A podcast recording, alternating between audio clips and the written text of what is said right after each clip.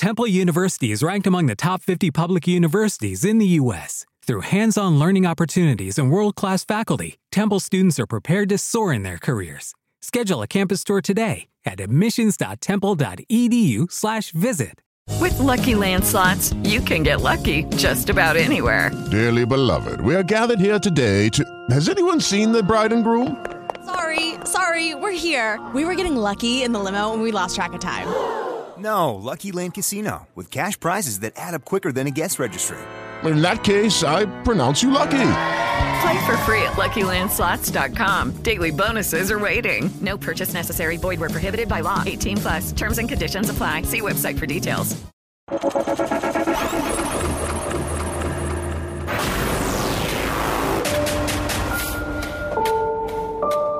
Es una época en la que escasean las ideas en televisión. Cuando los realities se repiten una y otra vez. Una y otra vez, y otra vez, y otra vez. Las caras son siempre las mismas. Un extraño fenómeno que se expande descontroladamente, como un virus por el cual los pobladores de la República Argentina están destruyendo sus receptores televisivos. Televisores que vuelan desde las alturas y se estrellan contra el pavimento, reduciéndose a polvo. Las cadenas de electrodomésticos ya no venden Smart TVs. La tendencia ha cambiado. Los humanos ahora compran compulsivamente equipos de radio y auriculares.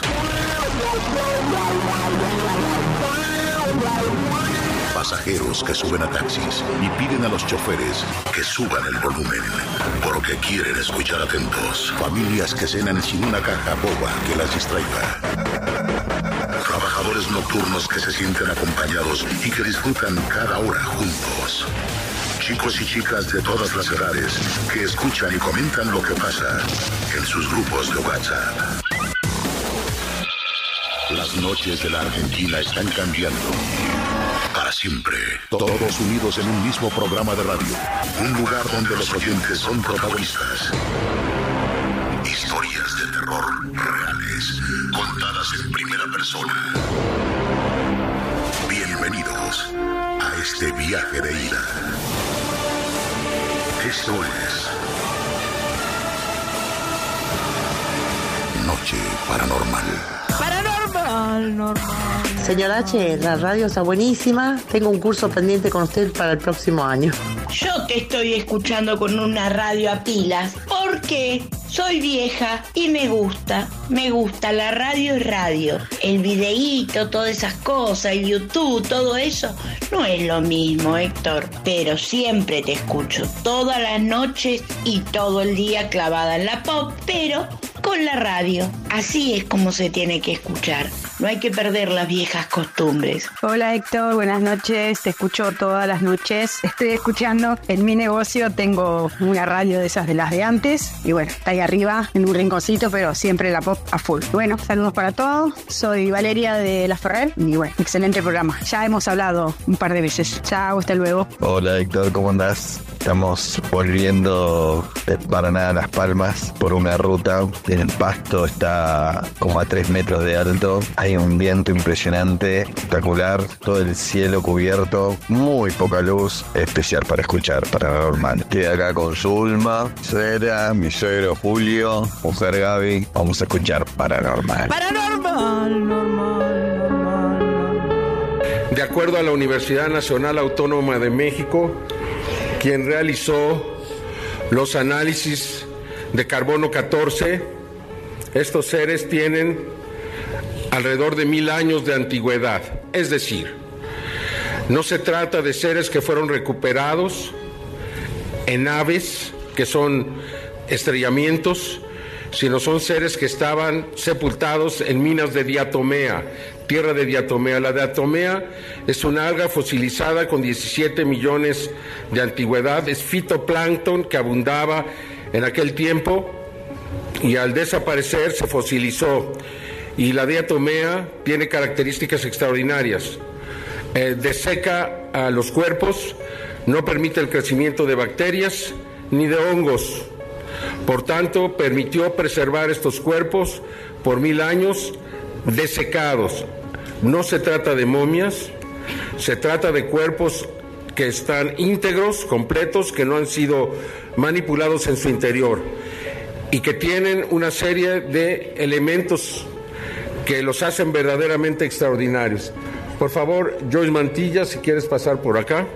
Hola Héctor, el tema de las momias extraterrestres de Paracas hay un tema de mucho debate. En Perú se entregó, Perú entregó las momias para que sean investigadas a una universidad norteamericana, no recuerdo cuál. Después de mucho tiempo de que ellas investigaran, concluyeron de que no eran, no eran este, momias este, extraterrestres, sino humanas. Después devolvieron esas momias. Pero las momias que devolvieron no fueron las que fueron entregadas, porque antes de ser enviadas se tomaron fotos, se hicieron este, mediciones de estas. Así que que Maussan haya sacado las momias sin permiso alguno del gobierno me parece terrible. Ahora, que las entregue a la universidad o a cualquier otro órgano, otra universidad para que las investiguen, no, te, no significa que te devuelvan las mismas momias que entregaste. Y aparte, pueden decir cualquier cosa, pueden eh, entregar cualquier informe y simplemente llevar un correlato donde todo es negado. La verdad, sabe Dios cuándo se sabrá. Héctor, lo mejor que pueden hacer es buscar el mejor forense de cada país del mundo y analicen un cuerpo. Es tan fácil. Fíjate que, fíjate que en el audio de, de Jaime que pasaron recién, él se desliga de la semejante prueba porque dice, la persona que lo tiene en custodia. O sea que, supongamos que alguien le diga, bueno, a ver, traiga la porquería esa que la vamos a analizar. ¿Bien? Bueno, le hacen un análisis y resulta que el análisis da que todo eso es trucho. Bueno, Jaime Maussan el día de mañana sale a decir, y fui engañado. Ah, que se deje de joder. Ese es como el chiche Helbull de acá de Argentina. ¿Viste? Hacen pelotudez y, y quieren seguir en la, en la picota, qué sé yo. Quédate con Héctor Rossi en 1015 La Pop.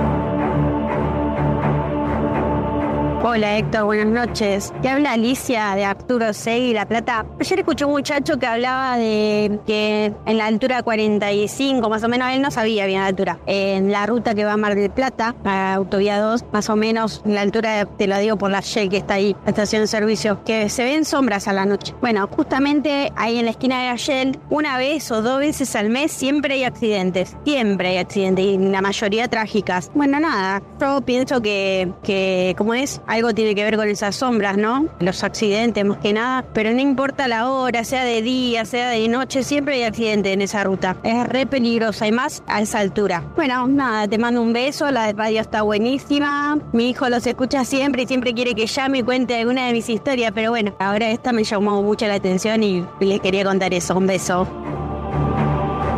Contanos tu historia paranormal en vivo. Llamando al 11 27 84 1073. Grabala en audio y envíala por WhatsApp al 11 27 84 1073. Muy buenas noches, soy Ana de Buenos Aires. Les dejo una historia que pasó entre los 15 y 17 años de edad.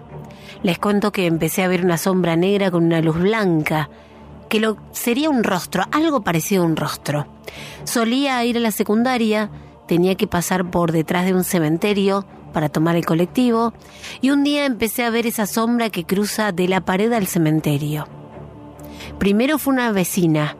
Un día antes estaba la sombra afuera. La misma me ocurrió de verla la semana próxima. Y cuando la veía, fallecía un vecino. Meses después la vi en el patio de mi abuela y a los dos días falleció. Y la última fue un familiar de un amigo.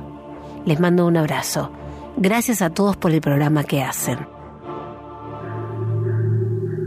Mandanos tu historia por WhatsApp 11 27 84 1073.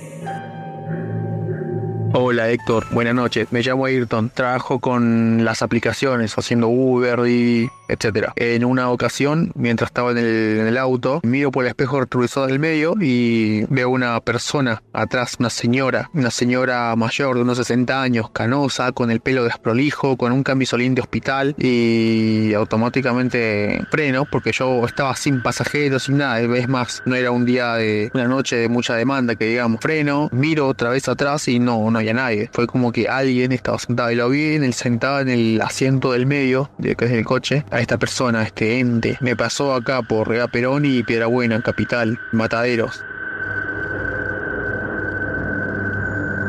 Son historias verdaderas, contadas por sus protagonistas. Hola Héctor, soy Virginia Tevarela. El otro día dijiste algo que me quedé pensando en los dolores del cuerpo. Que puede que alguien te haya trabajado. Yo estaría necesitando si algún oyente de acá o de la zona conoce a alguien que pueda ayudarme. Gracias. Hola amigos, soy el humorista Alfredo Silva. Me pasó en un pueblo, lleno para un pueblo, por la ruta, a hacer un show una noche muy oscura y veo dos ojos en la ruta y era un, un, lobo, un lobo en el medio de la ruta mirándome fijo. Yo aminoré la marcha del auto y se corrió, pero después, acá viene lo, impresionante, a los pocos kilómetros la misma situación. No digo que sea el mismo lobo, pero era muy, muy raro que la misma situación me pasara igual. En el medio de la ruta, los ojos brillosos, mirándome fijo y ahí frené, pero el lobo no se corría. Sinceramente me asusté mucho hasta que se corrió, porque toqué bocina. Eso me pareció algo muy extraño. Judy was boring. Hello. Then Judy discovered ChumbaCasino.com. It's my little escape. Now Judy's the life of the party. Oh, baby, mama's bringing home the bacon. Whoa, take it easy, Judy. The Chumba life is for everybody. So go to ChumbaCasino.com and play over 100 casino style games. Join today and play for free for your chance to redeem some serious prizes. ChumbaCasino.com. No purchase necessary. Void where prohibited by law. 18 plus terms and conditions apply. See website for details. Lucky Land Casino asking people what's the weirdest place you've gotten lucky? Lucky? In line at the deli, I guess? Aha, in my dentist's office. More than once, actually. Do I have to say? Yes, you do. In the car before my kids' PTA meeting. Really? Yes. Excuse me, what's the weirdest place you've gotten lucky? I never win and tell. Well, there you have it. You can get lucky anywhere playing at LuckyLandSlots.com. Play for free right now. Are you feeling lucky? No purchase necessary. Void where prohibited by law. 18 plus. Terms and conditions apply. See website for details. Hola Héctor, soy Romy de San Justo. Quería contarte algo que me está pasando hace casi un mes. Aún me cuesta contarlo porque nadie me cree. Primero tuve dos veces la misma pesadilla, en la que yo veo un hombre, pero solo veo los brazos y el torso. El hombre está parado sobre un auto en la parte trasera, y cuando habla escucho mi voz a los gritos. Yo veo venir dos personas hacia mí, me agarran y me meten en un auto.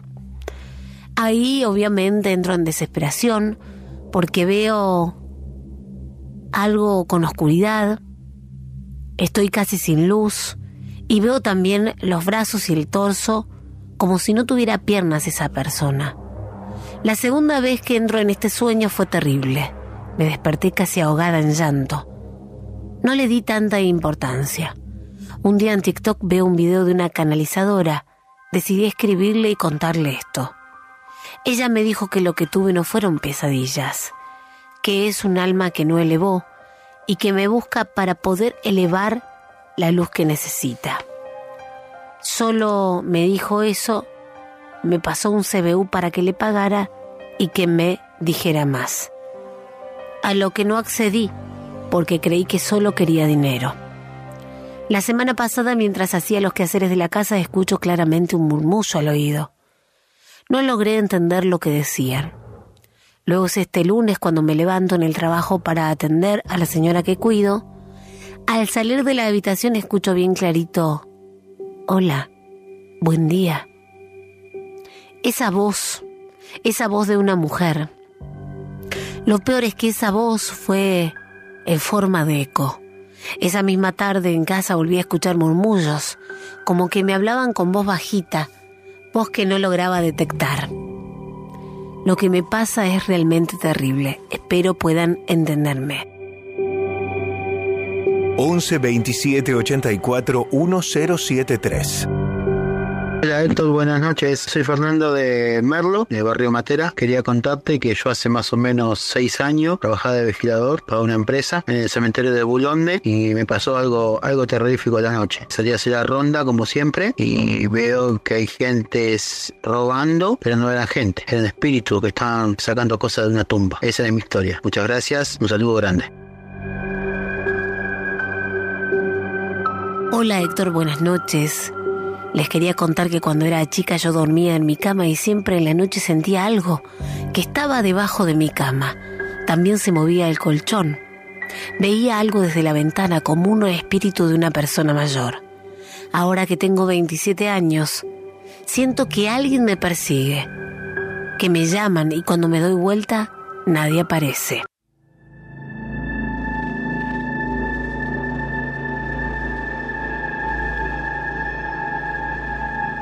¿Qué tal? ¿Cómo andan? Bienvenidos, bienvenidas a las 9 de la noche y 16 minutos en la República Argentina. Acá estamos en vivo, como siempre, como cada noche. El verdadero ritual radiofónico de la República Argentina. Esto es la noche paranormal.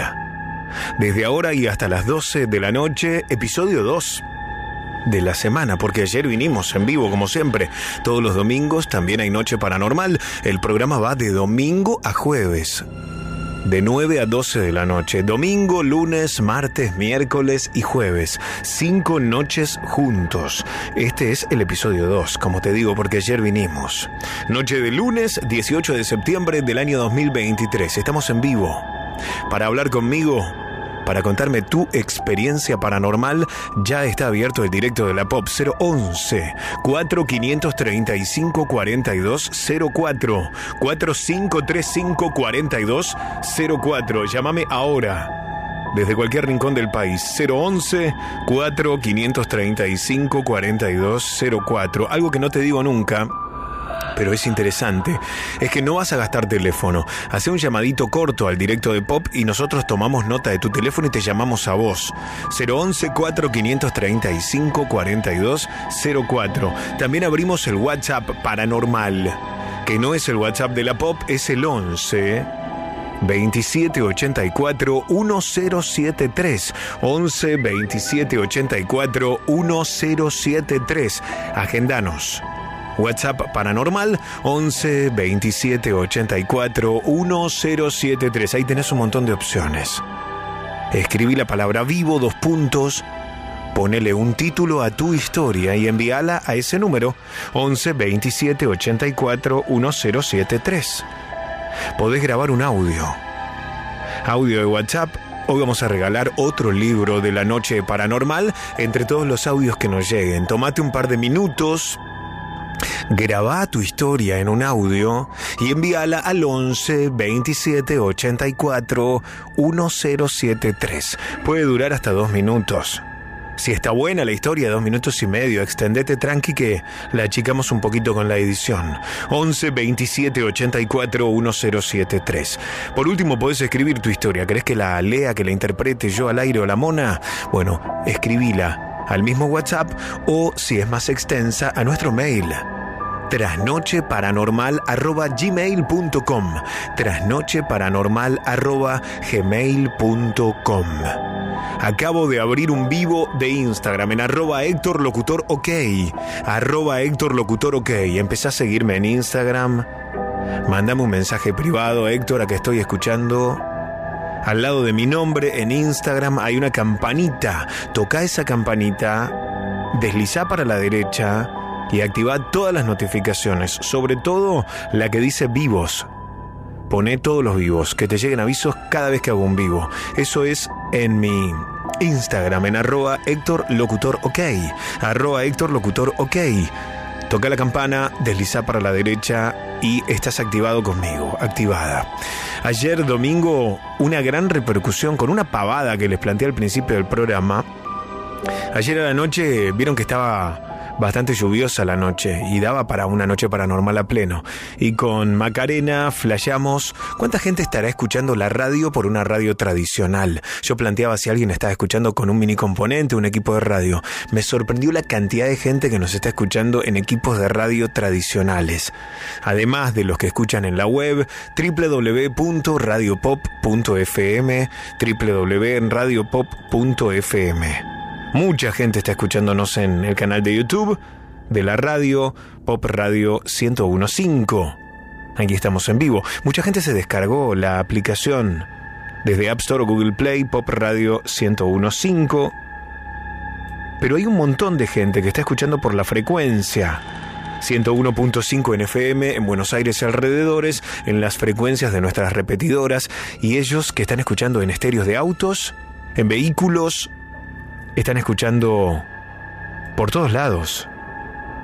Están escuchando en radios tradicionales, radios a pilas, mini componentes, equipos de música. Me encanta todo eso. Me mandan una foto o un video.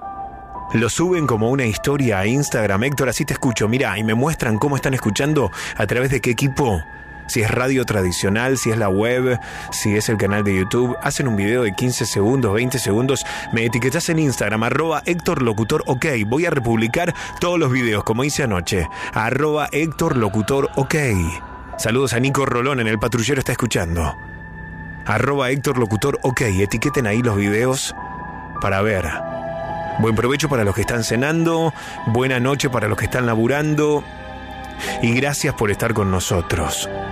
Abríamos el programa con la palabra de Jaime Maussan, el periodista ufólogo mexicano que está en el centro de la polémica. Ayer tocamos el tema con Jorge Luis Zuckdorf, amigo de Maussan, y llegaron muchas repercusiones como estas que escuchábamos al principio del programa. Si quieren oír todo lo que hablé anoche con Zuckdorf, está colgado en mi canal de YouTube. Este programa y todos los episodios de La Noche Paranormal están en mi YouTube, arroba trasnoche paranormal arroba trasnoche paranormal. Pueden ir ahora y suscribirse. También hago un regalo de un libro entre todos los nuevos suscriptores. Vas a mi canal de YouTube, arroba trasnoche paranormal, apretas el botón de suscripción, saludos desde Montevideo, Vic, arroba trasnoche paranormal, te suscribís y después comentás en el video que te aparece en mi YouTube, donde estoy yo, que te dice que digo unite a paranormal. Coméntame ahí, Héctor, soy nuevo suscriptor. De ahí vamos a sortear otro libro entre todos los comentarios que lleguen. Estamos en vivo, 9 con 23 minutos. Miguel está en el directo de la Pop. Hola Miguel, ¿cómo te va? Buenas noches. Buenas noches, Héctor. ¿Cómo estás? Eh, te, debo felicitar por el programa, por el equipo que, que está ahí trabajando. La verdad, eh, no hace mucho que los estoy escuchando, la cosa de un mes, una cosa así y me daba cosas llamarlo, ¿no? Pero yo no, no, yo tengo que contar una de las cosas que me sucedió. Pero perdóname, ¿por qué te daba cosa, Miguel? Eh, porque de repente digo, me, irán a creer. ah, pero no, eso es lo que menos tenés que pensar. Acá no juzgamos, acá escuchamos historias. Sí, sí, cierto, cierto, cierto, es muy cierto. Pero bueno, es mi personalidad, no, no, no, no lo puedo evitar tengo miedo de que no me vayan a creer las cosas que me han pasado. A ver, contanos. Me han pasado en, el transcurso de mi vida, te digo, ¿eh? desde que era chico hasta no hace mucho, hasta febrero de este año. De febrero de este año a la parte, a esta parte no, no, no, no vi nada, estuve como digamos normal. Pero te cuento esto. Vos sabés que a mí me operaron del corazón en el año 2016. eh, estuve internado no, cuando me operaron, internado, después me dieron de alta, estuve bien. A, a la semana tuve una recaída y me internan de nuevo. en ese momento estuve más más tiempo internado que cuando me operaron. Por la recaída, más tiempo. Fue peor la recaída que el principio de la patología, digamos. Claro. Ajá. Este, y una noche, me acuerdo eso patente, me quedó grabado, que soñé, estando internado, que entraba a la habitación, al cuarto que yo estaba, eh, primero una persona alta, alargada, ¿viste? Cara alargada. Perdóname, para situarme y para que la gente se ponga en tu lugar. Vos estabas internado, este, en la cama, no te podías levantar y ahí en la habitación del sanatorio ves esta figura. Correcto, no podía levantar porque estaba conectado por todas partes. Entiendo, sí. Estaba, estaba ahí. Entra, entra esta figura alta, eh, cara alargada, me acuerdo, y una galera. ¿Y qué hace? Se, pa- se para en, una, en un ángulo de la habitación que está justo enfrente a mí, enfrente de mí, o sea, me miraba directo y con los brazos con los brazos cruzados, ahí está, con los brazos cruzados estaba. Y atrás de él entra un montón de gente que yo no conocía, no, no, o sea, o en ese momento no, no reconocía a nadie. Y se ponen alrededor de mi cama todos. Y veía que las manos de ellos pasaban por arriba mío. Sí, bueno, hasta ahí iba muy bien, hasta ahí, pa, listo, me desperté. Y cuando salgo de la internación, lo comento en casa, ¿no? Eh, lo, lo que me había pasado, que soñé, que lo, más que soñarlo es como que lo viví. Y a los días, a los pocos días, veo por, eh, por un canal de cable, un documental, de gente que contaba la misma experiencia que tuve yo. El hombre de galera alto, que pero que venía a buscar a la gente. Que los venía a buscar en función de llevárselos para, para la muerte, decís. Correcto, para la muerte. Para mí fue todo lo contrario. O sea, no, no, por lo tanto no me morí, pero estaban ahí. La- eh, pintó la misma situación que me pasó a mí. Claro. O sea que hay alguna, bueno, y en este programa escuché muchas veces la historia, ¿no? Evidentemente hay algún ente que tiene esta figura y que aparece y que visita a las personas que están complicadas de salud. Sí, sí, sí, sí, sí, sí, lo, lo- lo he, lo he escuchado, lo he escuchado. Eso es una mínima que te cuento. Te puedo ser breve con, con otro relato, pequeño relato. Que a los pocos días de fallecer mi mamá, a los pocos días, yo una casa me da un pasillo al fondo, salgo a la vereda y al lado, al lado de, de una de las columnas que sostiene la casa, había un montículo de tierra. ¿Y qué hice? Yo dije, como medio, viste, uno ha leído, esto, ¿quién me tiró esto acá? Y si alguien me lo tiró con maldad, es tierra de cementerio. ¿Qué hice? Agarré una manguera y un balde y la tiré toda la calle. No la quise ni pisar, ni pisar. Eh, y, y la gente que vivía delante de casa practicaba macumba. Macumba. Eso lo sé- sí, eso lo sé positivamente, eran macumberos. Hasta el punto, vos fíjate, qué cosa, eh, que era, era mi supuesto hermano. Y te digo, si te digo por qué supuesto, eh, va a ser muy extenso el tema. Le traía a mi mamá, que era la mamá de él también, los fines de semana unos regalos como, por ejemplo, eh, plantas de acera, eh, tortas fritas, eh, pues, que iban a una a una isla con una amiga y amigos y le traía siempre de regalo. ¿Y sabes lo que hacía la mamá? Lo tiraba. Cuando lo recibía lo tiraba a la basura. Nunca le, jamás le probó nada de lo que él trajo. Porque sabía, sospechaba que había algún trabajo de maldad hecho. Y so- sospechaba algo que nunca me quiso confesar a mí. ¿Me explico? Sí. Pero a mí me llamaba la atención. Salvo una vez, que me pareció más extraño, le regaló una bombacha. Ajá. El, hijo le regaló una bombacha blanca con puntitos rojos. Con, con círculos rojos. Y esa, bueno, la, la aceptó, se la usó y todo. Y al poco tiempo le vino un cáncer de colon. Uy, Dios. Al poco y falleció por ese motivo. Mira, eh, me doy cuenta que tenés muchas historias y obviamente quiero darle lugar a otros oyentes. Miguel, te quiero agradecer y estamos en contacto para seguir hablando. ¿Vos, eh, ¿vos dónde vivís? Eh, este- en este momento estoy en el partido de Tigre. Ok, eh, algún día, en el corto plazo, me gustaría entrevistarte en televisión.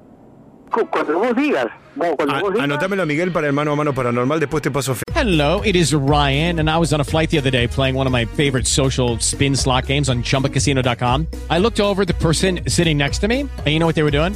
They were also playing Chumba Casino. Coincidence? I think not. Everybody's loving having fun with it. Chumba Casino is home to hundreds of casino style games that you can play for free anytime, anywhere even at 30,000 feet. So sign up now at ChumbaCasino.com to claim your free welcome bonus. That's ChumbaCasino.com and live the Chumba life. No purchase necessary. Group. Void were prohibited by law. See terms and conditions. 18 plus. Hello, it is Ryan, and we could all use an extra bright spot in our day, couldn't we? Just to make up for things like sitting in traffic, doing the dishes, counting your steps, you know, all the mundane stuff. That is why I'm such a big fan of Chumba Casino. Chumba Casino has all your favorite social casino style games that you can play for free anytime, anywhere with daily bonuses. That should brighten your day a little. Actually, a lot. So sign up now at chumbacasino.com. That's chumbacasino.com. No purchase necessary. VGW Group. Void were prohibited by law. See terms and conditions. 18 plus. Miguel Macarena va a hablar con vos. Fenómeno. ¿eh? Y, y- Fenómeno, y te sí. venís al mano a mano que vamos a grabar con Fabián Aquín. Dale, dale, dale, dale, dale, dale, que va a ser muy interesante porque Excelente. tengo una que supera todo. Bueno, supera todo. guárdatela para, no la guárdatela viví, para que- YouTube.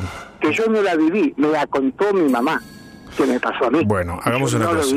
Hablemos, Dale, dale. hablemoslo después. Te mando un abrazo. Muchas gracias. Otro abrazo a para vos y al equipo, ¿eh? Chau, querido. Y la verdad que son una excelente compañía. Gracias, gracias por tus palabras. Un abrazo. Chau. Nueve y media de la noche en vivo en la Argentina. La voy a presentar a ella, Romina La Mona Carballo. Hola Mona, buenas noches. Muy buenas noches, paranormales. ¿Cómo les va? Bienvenidos a esta noche paranormal mágica. Buenas noches, Héctor Rossi, el conductor del programa más escuchado de Argentina. Les cuento este titular. Hay una usuaria de TikTok se mudó a una casa embrujada. Comentó en un video su experiencia escalofriante.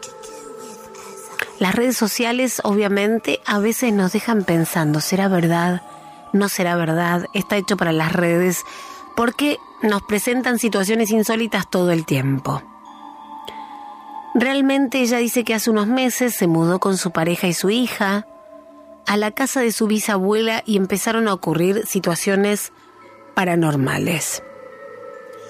Ella estaba acostada en un momento mientras su marido miraba un partido cuando de repente escucha sonidos que vienen del cuarto del bebé. Ingresa al cuarto a ver por qué este bebé llora. Tiene hambre, está mojado, hay que cambiar el pañal. ¿Qué está pasando en el cuarto de mi hijo? se preguntaban los padres.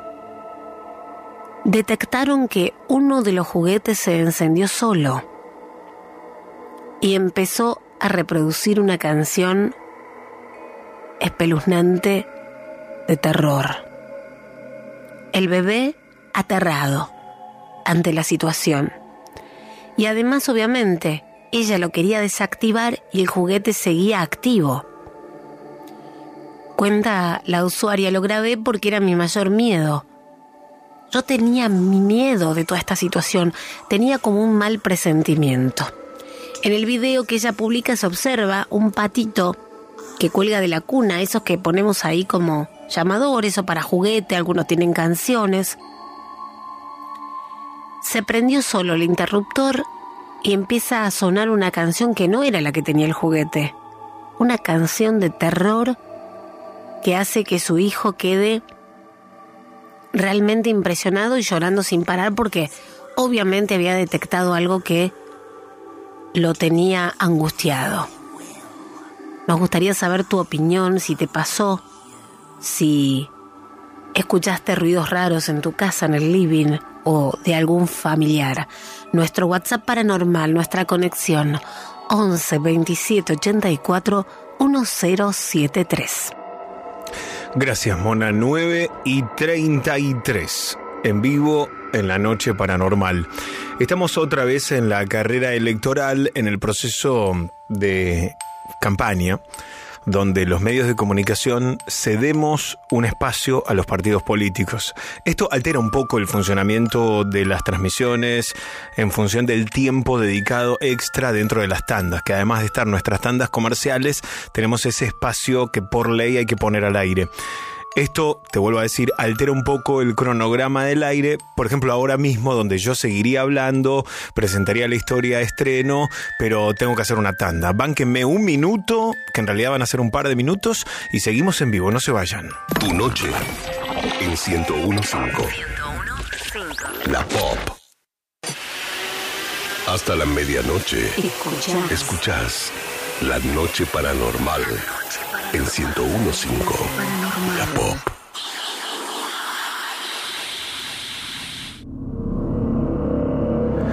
Y 36. Héctor y equipo, feliz de escucharlos. Gracias por estar los domingos también. Anoche me cambiaron el día. El mejor plan, la radio y este programón. Gran compañía, dice. Gracias, Sina de Ituzaingó. Héctor, buenas noches paranormales. Aquí el salteño presente. Héctor, me tocó guardia nocturna en un country. Saludos desde Luján. Héctor, estoy cocinando empanadas de carne, masa madre, besotes, guada de Verazategui. Che, pero mandanos, ah, eh, realmente que, que me cuente que estás preparando empanadas y no nos mandes es, es peor que no me lo cuentes directamente. Buenas noches, Héctor. Yo creo que no son extraterrestres reales los que presentó Maussan. Pero sí creo en la vida extraterrestre. Bueno, no, obvio, a mí me pasa lo mismo. Lo que decía ayer con Zuckdorf. Yo creo que hay vida extraterrestre, pero no creo en lo que presentó Maussan. Me parece que son muñecos, que está armado. Héctor, buenas noches. Todo lo de los cuerpos es fantasía, me gusta mucho el programa. Jorge de Lomas de Zamora, la mejor radio. Héctor, somos Eli y Debo de Valvanera. Perdón, Héctor, estoy lejos de la radio si no le llevo comida, dice. es espectacular esto. Gracias por eso, ¿eh? Hola, paranormales, los escucho todos los días, son geniales. Buenas noches, los escucho en un parlantito Bluetooth. Hola, Héctor, estamos con mi familia compartiendo el programa. Hace mucho te escuchamos. Siempre debatimos todos los casos que pasás. Quería el libro, así guardamos las historias. Estamos esperando el nuevo libro, dice Jonah el Tachero. Miren, el año que viene, les cuento, va a salir mi nuevo libro. Y hay, quédense tranquilos los que no tengan el primero, que en el segundo va a haber un apartado donde algunas de las historias, las más fuertes del primero, también van a estar. Porque el hilo conductor es otro esta vez. Son historias paranormales que yo viví y que me contaron, las que más me impactaron. Así que algunas pueden ahí estar. Héctor, te mando un beso. Te extraño en intrusos. Bueno, gracias, Ale de Cañuelas. Un beso a Florencia de la B. Beso grande, Flor, que sé que hay amigos tuyos que siempre escuchan el programa. Les mando un abrazo a ellos y que le transmitan a Florencia que, que la quiero y la extraño. Hola, Héctor, soy Seba de Claypole. Te escuchamos desde la radio de un tocadiscos.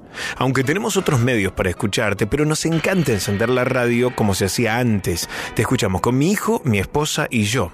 Héctor, soy Roque, escuchando la pop de terror. Héctor, Cintia presente también. Marta de Verazategui está comiendo unas pizzitas. Música para poner, Héctor querido, música energética, dice Patricia, magia de luz. Eh, todavía eh, acá los estoy escuchando, dice cocinando pizzas también. Marta, qué bueno el tema que pasaron ayer del fantasma de la ópera. Héctor y equipo Gabriela de Morón, los escucho por radio, por frecuencia modulada. Hola Héctor, soy Santiago, un argentino en Uruguay. Estuvo buenísimo maquinando de anoche. Andrea de Calzada. Bueno, besos también. Mm, y me pasan lista de temas para hacer el amor, porque ayer hablamos de eso con Macarena en Maquinando. Vamos con más historias. Está Tito en el directo de la Pop. Hola Tito, ¿cómo te va? Buenas noches. Hola Héctor, buenas noches. Bienvenido. ¿Cómo te va? Te escuchamos. Bien, tenía esta historita, esta historia para contar que fui a la radio muchas veces y estuve una vuelta con el padre, ¿cómo era que había repartido Ah, el padre Acuña. Sí, señor. Y bueno, con vos me saqué una foto en- hace años. Sí. Bueno, te escucho ya de hace años. Me- eh, y te, te quería contar esta historia, me pasó, eh, yo era chofer de larga distancia. Sí, te escucho, te escucho. No te quiero interrumpir, por eso te dejo hablar. Eh, No, bueno, ayúdame, nada.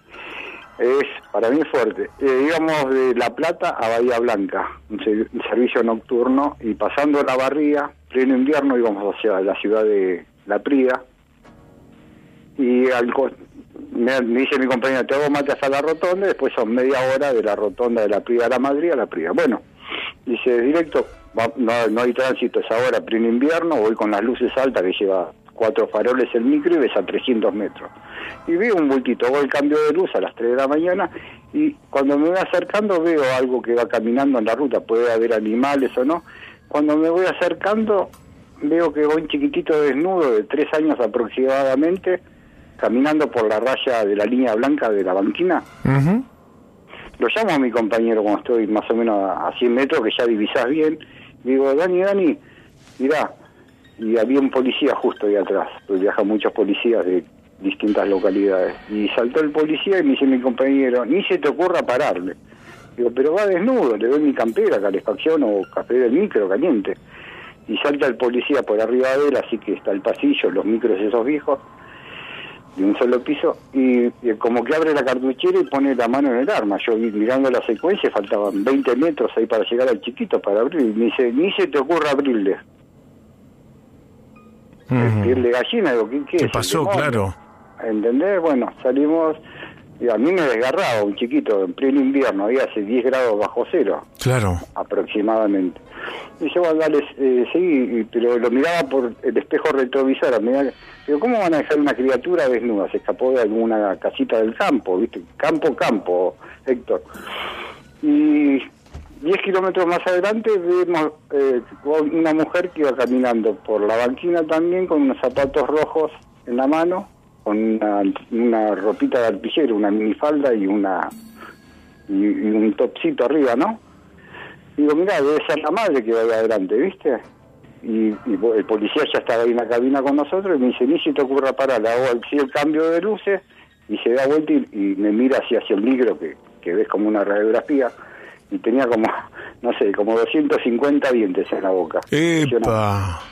No, no, pero una cosa que te cuente, bueno, ahí aceleré, nos faltaban 15 minutos para llegar a la Prida. Llegamos, no teníamos, el año 98 no había celulares. Llegamos a la Prida, el policía mismo de ahí sacó eh, monedas para el teléfono, llamó a la comisaría, vino el comisario y dos patrulleros, nos habían separado, al policía, a mí y a mi compañero, para ver que si decíamos lo mismo, un patrullero salió de raje para allá, y pues, después el otro vino con nosotros custodiándonos. Llegamos a la rotonda, que es media hora, no se encontró nada. ¿Y qué era eso? No sé, pero a, a mí el chiquito me, me partió el alma. A las 3 de la mañana, con 10 grados bajo cero. ¿Y qué te parece? Yo le abría la puerta. Pero para, pero entendemos que lo que vieron no era un no era un niño real, era una especie de entidad que tomó la forma de ese pibe. No sé, eh, años después, dos segundos, porque te quiero hacer cortita, Sí. pues, me mandaron con otro compañero años después para el bicentenario, era para con la Sí. con la ingeniería, para modificar y nos llevan al cementerio y al balneario. Y, y ¿sabes qué descubro, Héctor, ahí en el cementerio de la Prida? No, Que es la segunda cruz más grande de Sudamérica. Yo te iba a decir ayer que medía 70 metros, googleé y tiene 30, pero es impresionante la altura que tiene y el cemento. Y es la cruz más grande después del Cristo Redentor de Brasil. Y se cortó. Bueno, eh, déjalo, igual ya estaba terminando. Le mandamos un abrazo a Tito. Era. Para ellos dicen que lo que vieron era el demonio, el mismísimo diablo, ¿eh? me lo agrega Macarena por el Torback. Che, 9 con 44. Hoy hay Historia Central Estreno. Suban el volumen porque este es un adelanto. Esta es la historia real de El misterio del doctor. En primera persona. Esta peculiar historia me sucedió a través de los años. Hoy tengo 42, pero las vivencias se fueron dando desde mis 5 a mis 20 años. La realidad es que con los años fui uniendo los puntos para entender qué había estado sucediendo. Me acuerdo que todo empezó una mañana en un supermercado de Avellaneda. El día anterior yo me había caído y me había raspado el codo. Tenía un apósito. Me separé un poco de mi madre y fui a mirar los cereales. Ahí me comencé a rascar la herida que sangró un poco. En ese instante sentí una voz por detrás, pero no fue la sensación de sentir a alguien cerca. Fue como si ellos aparecieran de golpe. Cuidado, te podés infectar. Me di la vuelta y ahí estaba el tipo de pelo enrulado y peinado hacia arriba, anteojos y bata blanca. A su lado, una señora de corte carré y rasgos un poco asiáticos. Yo los miré nomás. Después volví con mi madre. Ese día me porté mal. Estuve comiendo el cereal antes del almuerzo. Mi madre me dio un par de nalgadas y me mandó a dormir la siesta. Ahí tuve un sueño extraño. Iba en la parte de atrás de una camioneta. Subíamos una especie de colina. En la parte de adelante iba manejando aquel doctor y a su lado la mujer. Nene, te portás mal. Te vamos a llevar para aleccionarte y de paso revisamos esa herida. Para Mauro, eso- solo un adelanto. Para, para, para, para, para, para, para, para, para, para, para, para.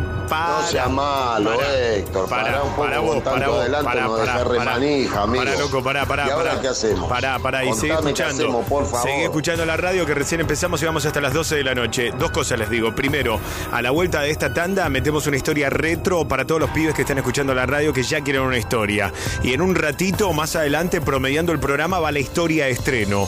Hoy Fabiana Aquín en vivo va a responder consultas relacionadas a seres queridos que ya no están. Ella es medium y sabe del tema. Pero además, seguimos hablando con vos en vivo. 11 27 84 1073. El WhatsApp paranormal. Aprovechá a mandar audios. Hoy regalo otro libro de la noche paranormal.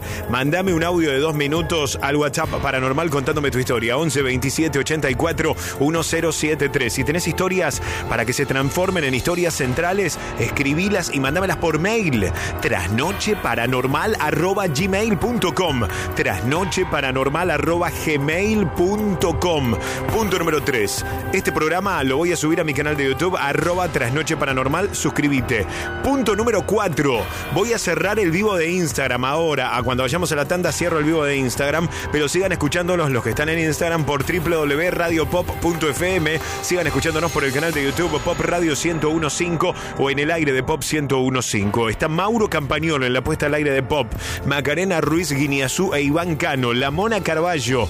Rodrigo Blanco, editor. Alejandro Persia. Javier Fábregas. Sebastián Pedrón. Iván Velasco. Toda la banda de la Pop. Yo me llamo Héctor Rossi. Hasta las 12 de la noche. Esto es. Noche Paranormal. Ya volvemos. Estás escuchando La Noche Paranormal. Estás en 100. It is Ryan here, and I have a question for you. What do you do when you win? Like, are you a fist pumper? A woohooer, a hand clapper, a high fiver. I kind of like the high five, but if you want to hone in on those winning moves, check out Chumba Casino. At chumbacasino.com, choose from hundreds of social casino style games for your chance to redeem serious cash prizes. There are new game releases weekly, plus free daily bonuses. So don't wait. Start having the most fun ever at chumbacasino.com. No purchase necessary. Group. Void were prohibited by law. See terms and conditions. 18 plus. Lucky Land Casino asking people what's the weirdest place you've gotten lucky? Lucky? In line at the deli, I guess? Aha, in my dentist's office. More than once, actually. Do I have to say? Yes, you do. In the car before my kids' PTA meeting. Really? Yes. Excuse me, what's the weirdest place you've gotten lucky? I never win and tell. Well, there you have it. You can get lucky anywhere playing at LuckyLandSlots.com. Play for free right now. Are you feeling lucky? No purchase necessary. Void where prohibited by law. 18 plus. Terms and conditions apply. See website for details. 15. La Pop. Hasta la medianoche. Escuchas a Héctor Rossi en 1015. La Pop.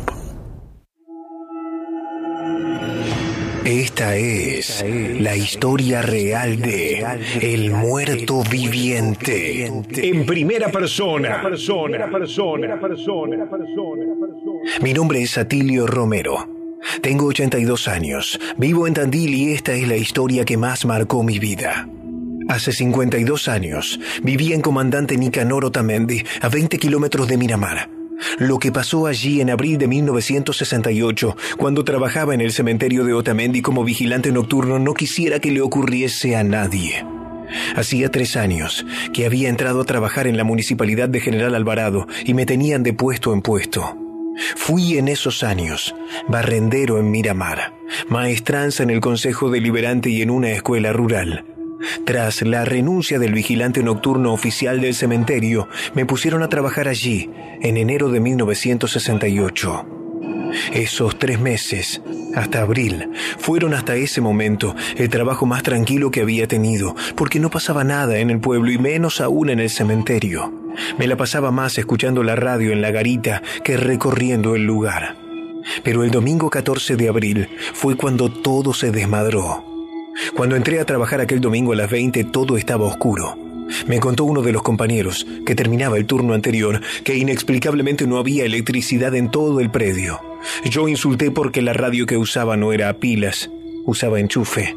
No sentí miedo a la oscuridad. Ya estaba acostumbrado al silencio del cementerio y nunca pasaba nada ni nadie. Aparte, pasé mi infancia en unos campos aledaños a Gato Colorado, provincia de Santa Fe, así que ya sabía lo que era observar la noche con ojos de alguien que de ciudad no sabe o quiere ver. A las 22, cené los restos del asado que hice al mediodía en casa, a la luz de las pocas velas que había, acompañado por el ruido de grillos y el maullido de gatos abandonados sin luz ni otra arma que un palo hecho con un caño galvanizado envuelto en cinta aisladora, ni loco pensaba salir a hacer rondas. Nunca pasaba nada, pero tampoco quería tentar al destino.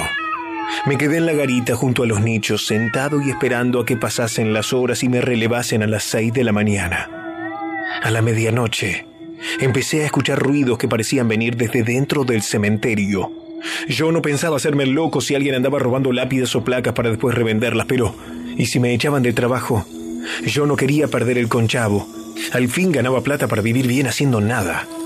Afinando un poco mejor el oído, escuché que los ruidos venían de la otra punta del camposanto, la esquina noreste. Junté valor. Agarré dos velas, un encendedor y el palo de metal. Si era uno solo o unos pibitos, podía asustarlos. Si era un grandote o varios, podría salir corriendo sin que me vieran. Conocía el lugar, sabía cuáles eran los mejores escondites. A tientas, iluminado por la luna, me acerqué sin hacer ruido. Una tenue luz se vislumbraba en la zona de tumbas, junto a una fila de nichos. Me escondí tras una de las paredes y desde allí vi a cinco personas de pie y en una ronda en torno a una tumba. Eran una mujer y cuatro hombres. Cada uno Usaba velas rojas. En el suelo había cinco velas prendidas y una jaulita chica con una gallina bataraza. La mujer que estaba al mando no tendría menos de 65 años y el doble de kilos. Nunca había visto a nadie vestido así. Era como si hubiera enrollado su cuerpo en sábanas blancas. Con una de las manos agitaba algo parecido a un rebenque recortado y desmechado, mientras en la otra sostenía la vela. Parecía que bailaba o algo así. Segundos después, le hizo una seña a uno de los hombres que abrió la jaulita donde estaba la gallina y se la alcanzó, mientras agitaba las alas como si supiera la que se le venía. Sin soltar esa especie de rebenque recortado que agitaba hacía unos segundos, sacó de entre sus ropas una cuchilla, le cortó la cabeza a la pobre gallina y tiró la sangre de su cuerpo y su cabeza sobre la tumba. Con lo que estaba viendo, ni loco pensaba acercarme, y si estaban todos con cuchillas u otras armas. Me gustaba el trabajo, pero siempre me gustó más estar vivo. Eran cinco adultos y yo uno solo con un fierro de mierda. La que estaba vestida de blanco, fueran sábanas o qué sé yo. Empezó luego a salpicar a los demás, con la poca sangre que le quedaba a la gallina. Apagó una a una las velas, y callados como estuvieron todo el rato, empezaron a juntar todo, y se fueron hacia el paredón más cercano. No dejaron ni el cadáver de la gallina.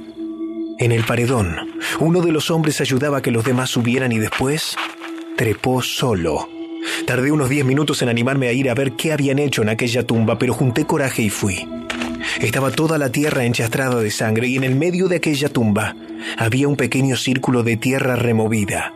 Con un poco de asco, porque se había juntado parte de la sangre de gallina ahí, metí la mano para ver si habían metido algo que quizás tuviera valor. Al tacto parecía ser algo blando cubierto de tela. Al sacarlo, no podía creerlo.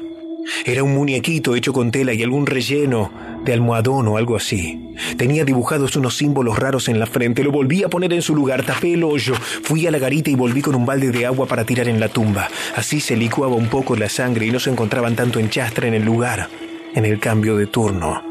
Decidí no moverme de la garita en lo que quedaba de ese turno, por más que me llamasen Gina Lolo Brígida y Sofía Loren, para pedirme casamiento sin radio y a oscuras. Por más que hubiera pasado aquello de esos locos tirando sangre y enterrando un muñeco en una tumba, me entró el sueño, pero no quería dormirme por si volvía aquella gente rara. A las tres de la madrugada, mientras cabeceaba del sueño, empecé a escuchar un lamento grave, una que parecía venir del mismo lugar donde aquella gente había echado sangre en la bataraza y enterrado al muñeco, y si habían reventado alguno. Un poco de mugre lavada por la sangre podía pasar, pero si eso se había mandado una macana mayor, tenía que hacer algo, o me echaban sí o sí.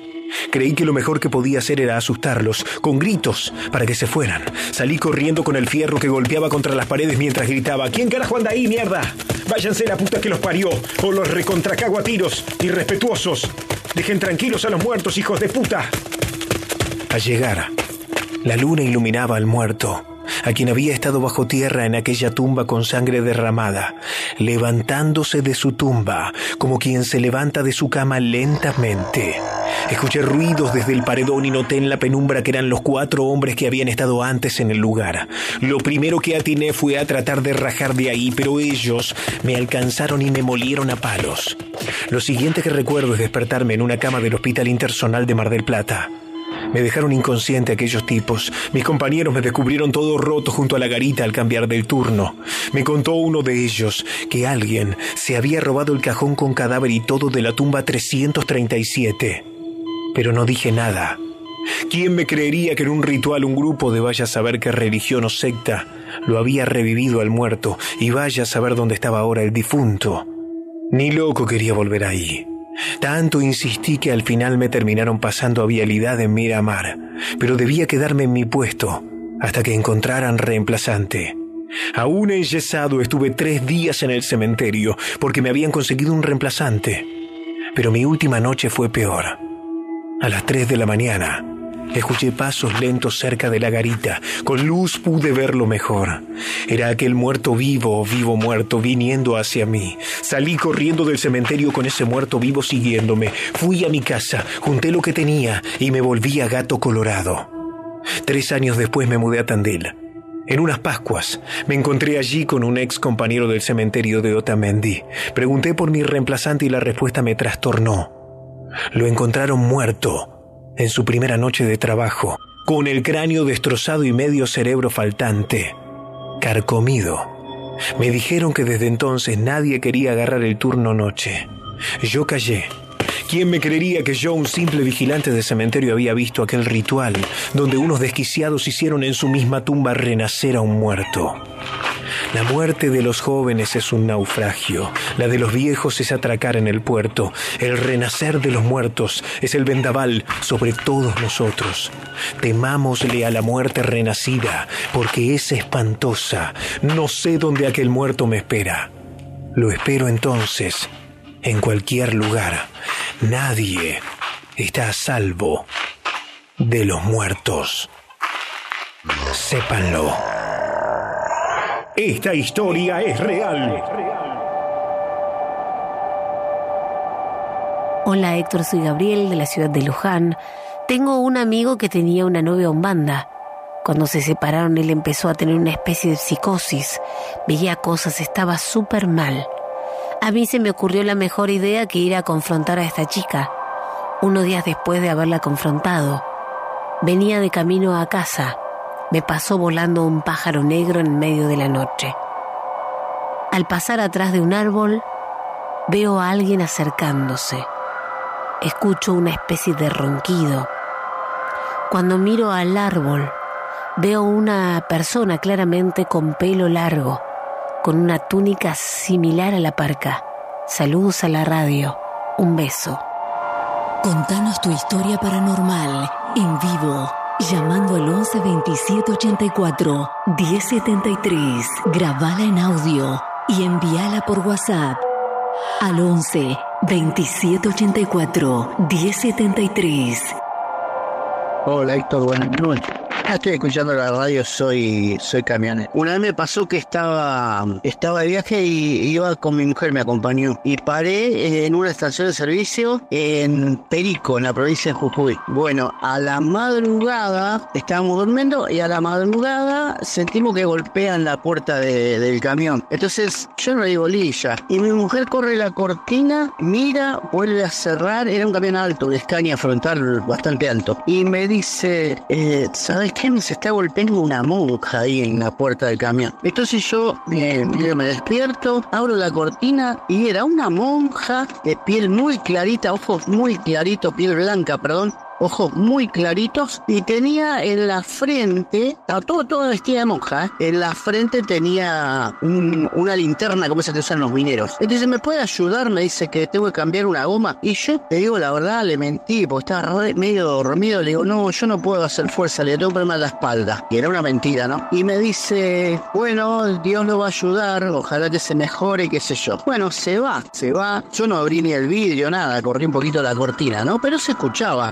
porque silencio la noche se escuchaba lo que hablaba. Bueno, me fui. Volví el próximo viaje como a la semana y lo comento con alguien de ahí, de la zona, y me dice, no, no, no, no es que hablaste con una persona que está viva. Esa monja murió hace muchos años y anda deambulando por todos lados y se le aparece a alguna persona, no hace nada, no molesta nada. Pero yo hablé, mi mujer también la vio, la escuchó que pidió ayuda. No, no, pero dice, es una monja que murió, yo la describí como era la cara y me dice, sí, sí, sí una monja que murió hace muchos años y anda, anda por todos lados, por ahí por el norte. Ay Dios, yo me quería morir, pero yo digo, la vi y hablé con ella. Sí, me dicen, puede ser que hayas hablado. Mucha gente la ve, pero no puede hablar con ella. La ve al costado de la ruta, qué sé yo, y después desaparece. Pero no molesta a nadie, simplemente que anda por ahí su alma que no se ha podido elevar al cielo. Y bueno, eso me pasó, así que creo en las cosas paranormales. Gracias, Héctor. Buenas noches. Muy lindo el programa, ¿eh? Me acompañás. Gracias, querido. Gracias eh, a todos. 10 de la noche, 13 minutos. Estamos en vivo en la noche del lunes 18 de septiembre. Para hablar conmigo, 4535 4204. El directo de Pop 011 4535 4204. El WhatsApp 11 27 84 1073. 11 27 84 1073. Acabo de abrir un vivo de TikTok en Héctor Locutor. Hola a todos, ¿cómo andan? ¿Bien? Héctor Locutor ahí estoy en TikTok. TikTok. Está Estefanía en el directo de la radio. Hola Estefanía, ¿cómo te va? Hola Héctor, ¿cómo andás? Bien, ¿vos de dónde sos, che? De Lobos. De Lobos. Bueno, te escuchamos, escuchamos tu historia. Sí, quería contarte lo que nos pasó a mí, a mi novio, el, sábado este que pasó. Nosotros siempre que llega el fin de, eh, compramos algo para tomar y en vez de salir nos quedamos en, en casa. Uy, qué buen plan. El mejor. ¿Puedo sumarme el sábado que viene? te esperamos, te esperamos.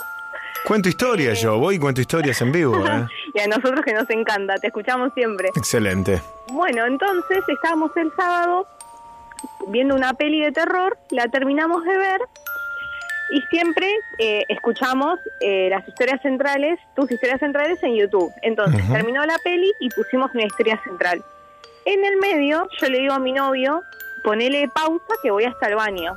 Bueno, me dice, pone pausa y yo me voy hasta el baño.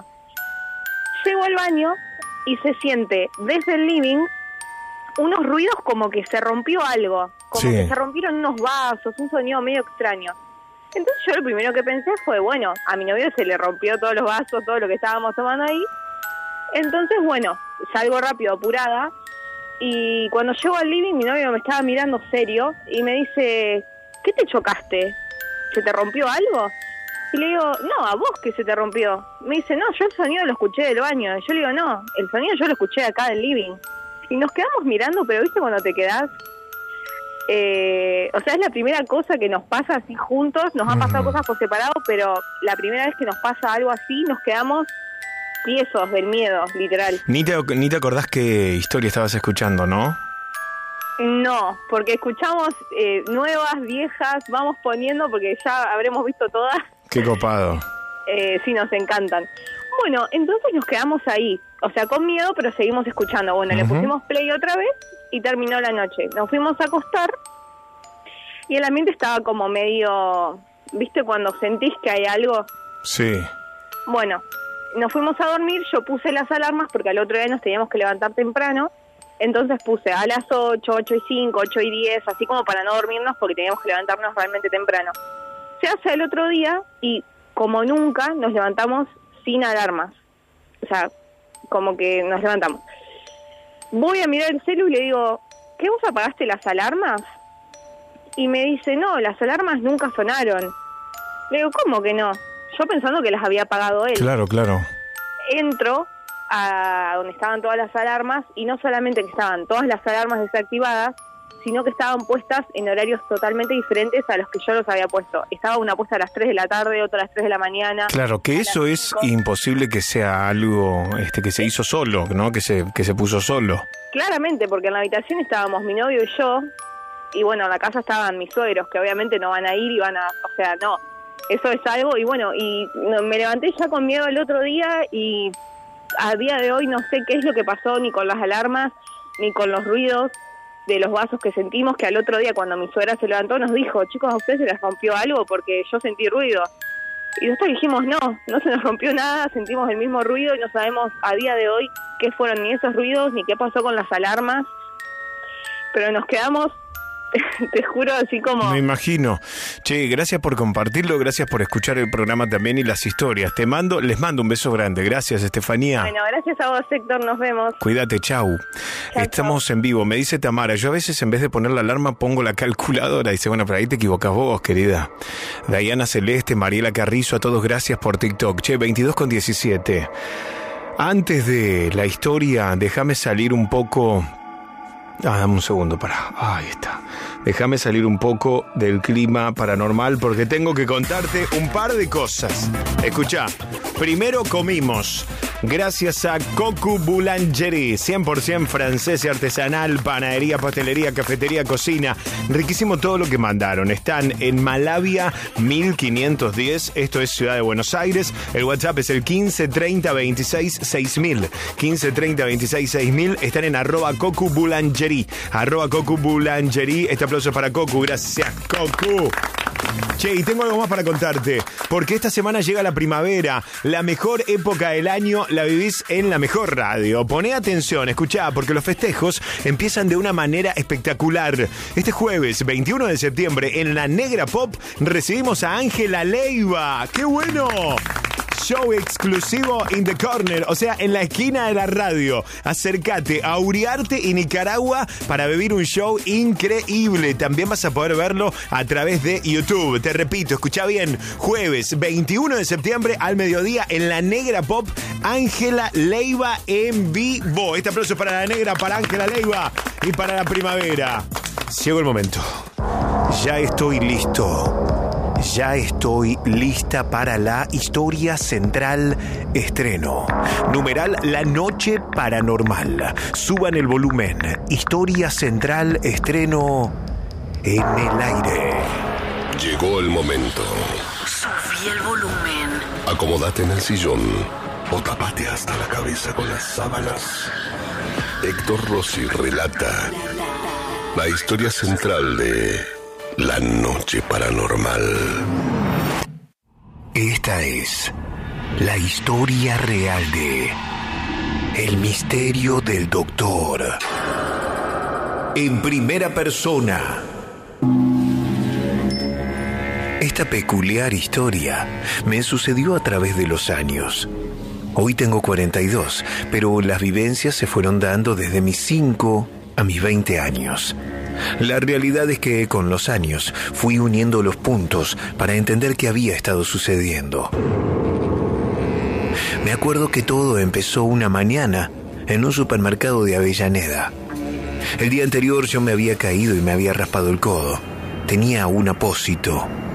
Me separé un poco de mi madre y fui a mirar los cereales. Ahí me comencé a rascar la herida que sangró un poco. En ese instante sentí una voz por detrás, pero no fue la sensación de sentir a alguien cerca, fue como si ellos aparecieran de golpe. Cuidado, te podés infectar. Me di la vuelta y ahí estaba el tipo de pelo enrulado y peinado hacia arriba, anteojos y bata blanca. A su lado, una señora de corte carré y rasgos un poco asiáticos. Yo los miré nomás. Después volví con mi madre. Ese día me porté mal. Estuve comiendo el cereal antes del almuerzo. Mi madre me dio un par de nalgadas y me mandó a dormir la siesta. Ahí tuve un sueño extraño. Iba en la parte de atrás de una camioneta. Subíamos una especie de colina. En la parte de adelante iba manejando aquel doctor y a su lado la mujer. Nene, te portas mal.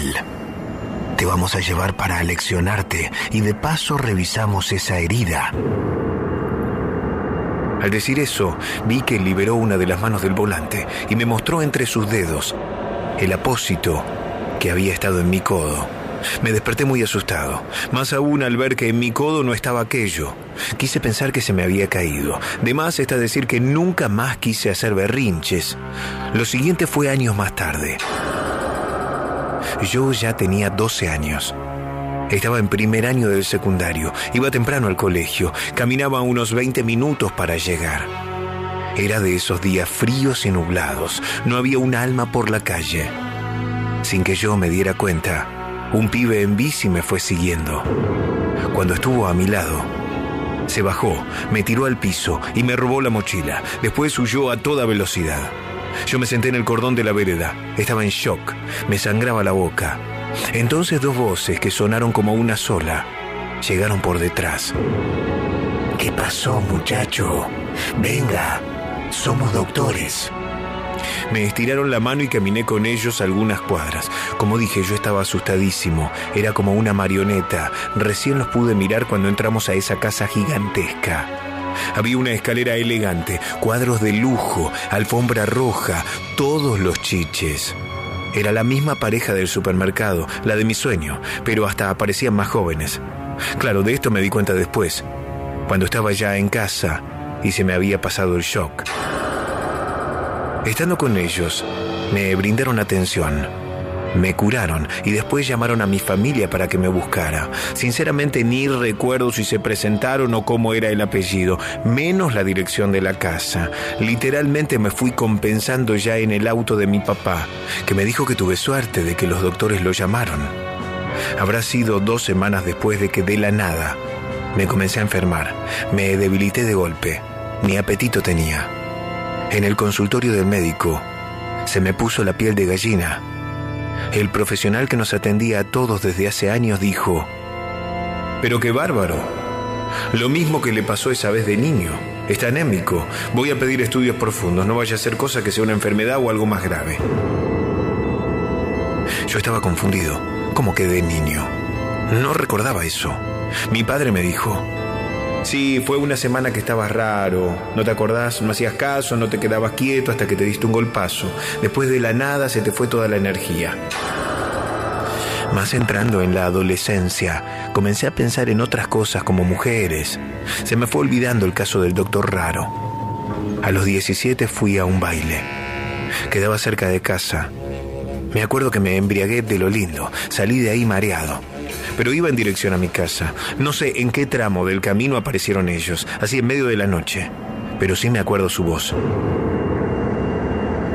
Mírate, es peligroso andar así, querido.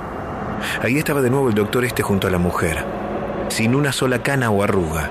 Me llevaron del brazo. Tengo recuerdos entrecortados. Me acuerdo estar subiendo esa gran escalera. Después me tumbaron en una cama de tres plazas más o menos. Era una cosa imponente. Me acuerdo verlos con una jeringa y otra cosa rara que parecía una vasija antigua con letras en otro idioma. Me desperté cuando me sacudió mi viejo. Hace un día que estás así, levántate. Vamos al médico. Y más te vale que no sea que te drogaste, si no vas a ver. Había llegado a mi casa y pasado como ocho horas acostado. En el consultorio me atendió el doctor de la familia. Verlo canoso me impactó. El otro doctor no envejecía. De nuevo el chico con la anemia. Sos un caso único, pibe. Mi padre le dijo de forma irónica. Seguro que se mamó de lo lindo y no sé si se metió algo más. Revíselo por favor y dígame. No tenía una sola gota de alcohol o drogas en mi cuerpo.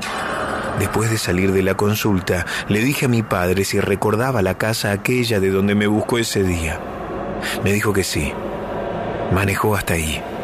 El lugar sí era real, pero estaba totalmente sellado y al abandono. Mi padre no podía recordar el apellido del tipo. Sinceramente sigo sin entender la razón de todo esto, o aunque esté agradecido de que no haya molestado más, me intriga saber por qué a mis 20 años fue su última aparición. ¿Será que a esa edad no tenía más eso que ellos buscan? Fue así. Iba en un auto con dos pibes más. Los había conocido en mi facultad. Volvíamos de una fiesta electrónica. El que manejaba 18 y el otro su hermano de 16. Ninguno podía ser conductor designado, pero el de 18 se mandó igual. En la avenida volcamos. Esto me lo acuerdo muy bien. Antes de perder la conciencia los vi a ellos dos, magullados pero sin heridas de consideración. Mientras mi visión pasaba a negro, escuché que intentaban abrir la puerta. Era esa maldita voz. Quédate quieto, soy doctor, yo te ayudo. Me desperté en el hospital con yesos por todo el cuerpo. Ahí estaba mi padre, con el ya anciano doctor de la familia. Bueno, pibe, ahora sí andas débil. Después de esto lo voy a entender, pero déjame decirte con la mano en el corazón que lo siento por tus amigos. Yo estaba consternado, no entendía nada. Me estaba diciendo que los chicos fallecieron por la pérdida de sangre. Yo los vi. Estaban algo rotos, sí, pero ninguno chorreaba litros de sangre. Dios mío, jamás volví a saber algo de los doctores, pero sí, pasé muchas veces por el lugar. ¿Vieron esas casas que tienen dueño, pero siempre quedan al abandono? El lugar era así. Cuando tuve 23, nos mudamos de Avellaneda y no volví a saber nada más. Pero sigo con muchas preguntas. ¿Eran vampiros o algo parecido? Si era el caso, parecía que se alimentaban de a poco, pero cuando veían oportunidad como las del accidente, se surtían de lo lindo. Hoy en día tengo algunos problemas de salud e hipertensión. Siendo joven, habiendo hecho dentro de todo una vida sana luego de la adolescencia, jamás fumé. Quizás culpa de eso que me hicieron, que sigo sin saber qué es. Puede que nunca lo sepa y mejor no saberlo, que ocultaba tras esa fachada. Quizás algo perverso y siniestro. Será para siempre el misterio del doctor. Esta historia es Una real. historia tras de otra. Un relato más escalofriante que el anterior. Este es tu ritual radiofónico de todas las noches. Hasta la medianoche. Escuchas La Noche Paranormal. Hola radio, soy Alan de la ciudad de La Plata. La verdad nunca cuento esto porque son recuerdos que trato de no, de no de vuelta, pero bueno, ya que estamos ya lo voy a contar. Yo cuando, a la actualidad tengo 31 años. Cuando era chico, a eso de los 11, 12 años, vivíamos en una casa en Quilmes con mi familia donde pasaban muchas cosas raras desde el primer día, desde el día, desde el día uno. Para que se den una idea, el primer día, eh, lo más like que pasó fue que la hidroladora estaba desenchufada cuando estábamos lavando las paredes. Mientras bajamos a comer, en el piso de arriba se, empezó, se prendió y empezó a andar sola. Pues lo mismo pasó con la bordeadora y hasta los últimos, duramos tres meses en esa casa. Y los últimos días empezaron a pasar las cosas más fuertes y después nos mudamos a Grazatei. A la actualidad yo, bueno, ahora de grande estoy viviendo en La Plata, pero es- esto fue lo que pasó cuando yo era chico. Lo más fuerte que pasó fue que empezamos a ver cosas fuertes en persona. Por ejemplo, teníamos, se escuchaba la escalera de madera como si subiera alguien y pesa- pisaba fuerte las escaleras. Al llegar arriba, nosotros del miedo eh, estábamos todos con mi mamá, en, mi mamá tenía la habitación arriba nosotros estábamos con mi mamá, en, todos en la cama asustados porque éramos chicos, eh, yo y mis hermanos, o mis hermanos y yo, y, y vimos como, como en, la, en la puerta que daba para la terraza y la tele que estaba al lado. No había nadie ahí, pero en el reflejo de la tele se veía que en la pieza había alguien parado al lado de la puerta, del lado de adentro. Era una persona alta con tipo, no sé cómo explicar la ropa, tipo tapado. Fue lo más feo que vimos. Y, el, y una, una vez también pasó exactamente toda la secuencia igual y vimos cómo desde el, desde el piso, del, o sea, por la escalera, desde el piso de la, de la habitación, se asomó una, una cabeza y se veían hasta, eh, o sea, se le veía como la mitad de la cara, de lo- o como que so- asomó el pelo y se le vieron los ojos. Y cuando lo vimos y pegamos el grito, se- eso desapareció. Y bueno, las cosas se movían. Teníamos un piano viejo en la casa, que ya venía con la casa, que a veces se escuchaba que se bajaba la tapa fuerte y cosas así. La verdad no me gusta recordar mucho esto porque fue una etapa fea en nuestras vidas y que prefiero olvidarla, pero bueno, creo que es bueno contarlo y sacarlo a veces. Saludos. Hola, buenas noches. Bueno, quería compartir con ustedes este video que filmamos en la Biblioteca Nacional para comentar un trabajo que habíamos estado haciendo allí, donde, donde aparece mi mujer. Y resulta que nada, era una sala dedicada a mitos argentinos. Y bueno, resultó que no había más que ella conversando. Imagínense, una biblioteca es un lugar silencioso. Y cuando voy a reproducir el video me encuentro con unos gritos ahí de fondo que no sé qué son, no llego a distinguir qué es lo que dicen, quizás ustedes puedan hacerlo. Y bueno, nada, fue de lo más llamativo, ¿no? Hola gente paranormal, quería contar mi historia. Hace algún tiempo atrás yo estaba yendo a la Facultad de Psicología acá en Paraná, Entre Ríos, y viajaba en un tren local desde donde vivía yo, que era barrio El Trébol, hasta la terminal de Paraná, que era la terminal vieja. E iba todos los días hasta ahí porque me salía un peso el, el pasaje y me salía mucho más barato que viajar en ómnibus. En esa cantidad de veces que empecé a ir ahí, me empecé a hacer amigo de, de los guardas, de la gente del ferrocarril. Nada, siempre tenía buena onda. Para colmo yo en ese tiempo, para poder pagarme la carrera de psicología, fabricaba cuchillos y hacía cosas de herrería artística. Entonces hacía anillos, hacía muchas cosas. Entonces la gente del tren miró mis trabajos y, y todo el mundo me empezó a comprar un montón de cosas. Y eso me dio mucha posibilidad de tener prácticamente toda la carrera. Siempre tenía dinero para poner las cosas. Fue tanto el aprecio que tenía por mí que en las últimas, en las últimas materias ya, para que no vuelva para allá, para que no pierda tiempo, hasta para que pudiera recibirme, el director de la estación de trenes me dijo, mira Santiago, me dice, nosotros arriba tenemos la parte de arriba que quedó cerrada, no la ocupa nadie. Dice, si vos querés te podés poner un taller ahí arriba, nosotros te vamos a ayudar y si. Hello, it is Ryan, and we could all use an extra bright spot in our day, couldn't we? Just to make up for things like sitting in traffic, doing the dishes, counting your steps, you know, all the mundane stuff. That is why I'm such a big fan of Chumba Casino. Chumba Casino has all your favorite social casino style games that you can play for free anytime, anywhere with daily bonuses. That should brighten your day a.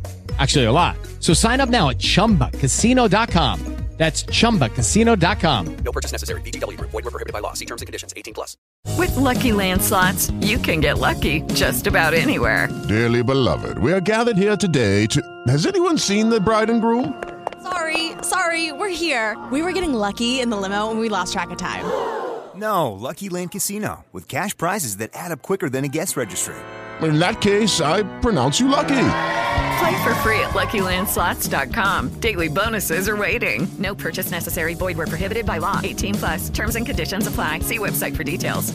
Te quedas ahí para que vos puedas estudiar, para que puedas trabajar, para que te puedas organizar y no tengas que volver todos los días hasta tu casa. Y, ahí desde la estación me quedaba seis cuadras de la facultad. Es así que terminé armando un taller y bueno, acá viene la cuestión paranormal. Vos sabés que mm, en, en las noches, viste, siempre era como noches así como muy asfixiantes, muy oscuras. Y una noche me acuerdo, como yo no tenía una cama ahí, tenía un colchón y tenía un colchón en el piso y estaba dormitando. Y vos sabés que en un momento abro los ojos así dormido y a la altura del pie, te imaginás, 20 centímetros un colchón y vos con la cabeza mirando para el lado de la puerta, unos ojos enormes que se corrían para atrás de la puerta. Vos te podés imaginar el susto que me hizo pegar y vos sabés que me refregaba los ojos y, y era y no era un sueño lo que yo estaba viviendo, era un enano que me mirando de atrás de la puerta. Y esa había sido la segunda vez que me pasaba de tener un enano enfrente mío con los ojos grandes. Una vez también en, en un cumpleaños de 15 salí a la puerta cuando ya estaba terminando, tipo 5 de la mañana, yo andaba en moto y salgo afuera y llovía un montón y en diagonal había una parada de ómnibus y literal salió un enano saltando una, un tapial bajito, cruzó corriendo la calle y se metió dentro de unos arbustos. Y vos sabés que en la misma situación me refregaba los ojos y no podía creer lo que estaba viendo y era un enano corriendo por el medio de la calle. Es una cosa que jamás me voy a olvidar en, en mi vida. Bueno, esa es mi historia paranormal. Gracias y bueno, saludo para todos. Buenas noches, Héctor. Mi nombre es Diego Guzmán. Te quería contar lo que me pasó a la edad de 12 años. Estoy escuchando el vivo. Y te quería contar lo que me había pasado en Mendoza, en la finca de, de mis abuelos. Una noche, yo tenía 12 años, hasta el 46, estamos viejos. Salimos con mi primo, me había quedado con mi primo Ramón. Fuimos a lo que es San Rafael Mendoza, un bar de, de campo. Fuimos a, a ver, a la edad de yo de 12 años, él de 16, lo que era una pulpería en medio del campo. Nosotros jugábamos un metegol, la gente más grande jugaba al pool, lo único que había, escuchaba música. Bueno, después de las 12 de la noche se nos da por volver. Ya a esa edad nosotros éramos chicos, así que nos volvimos para hacer más o menos un kilómetro y medio caminando por la calle, calle de campo, no hay luz, olvídate. Y volvíamos, volvíamos con mi primo Román y en un cruce de, de aguas, como están las acequias, había una tipo un sauce llorón, muchos arbustos y decían, cosa de viejos, es que en los cruces de agua se juntaban las brujas. Yo tenía una linterna que me había dado mi tía en ese momento, esas de metal grandes de una marca, no sé si llegará estando de Ready, y entonces iba con esa linterna, iluminando los árboles, que esto y lo otro, por una noche muy oscura. Bueno, como volvimos después de, la no- de las 12 de la noche, iba volviendo, era pleno verano, había gente todavía que te cruzaba, entonces mi primo me decía que no iluminara la cara para no encandilar. Bueno, volviendo, para hacerla más corta, volviendo,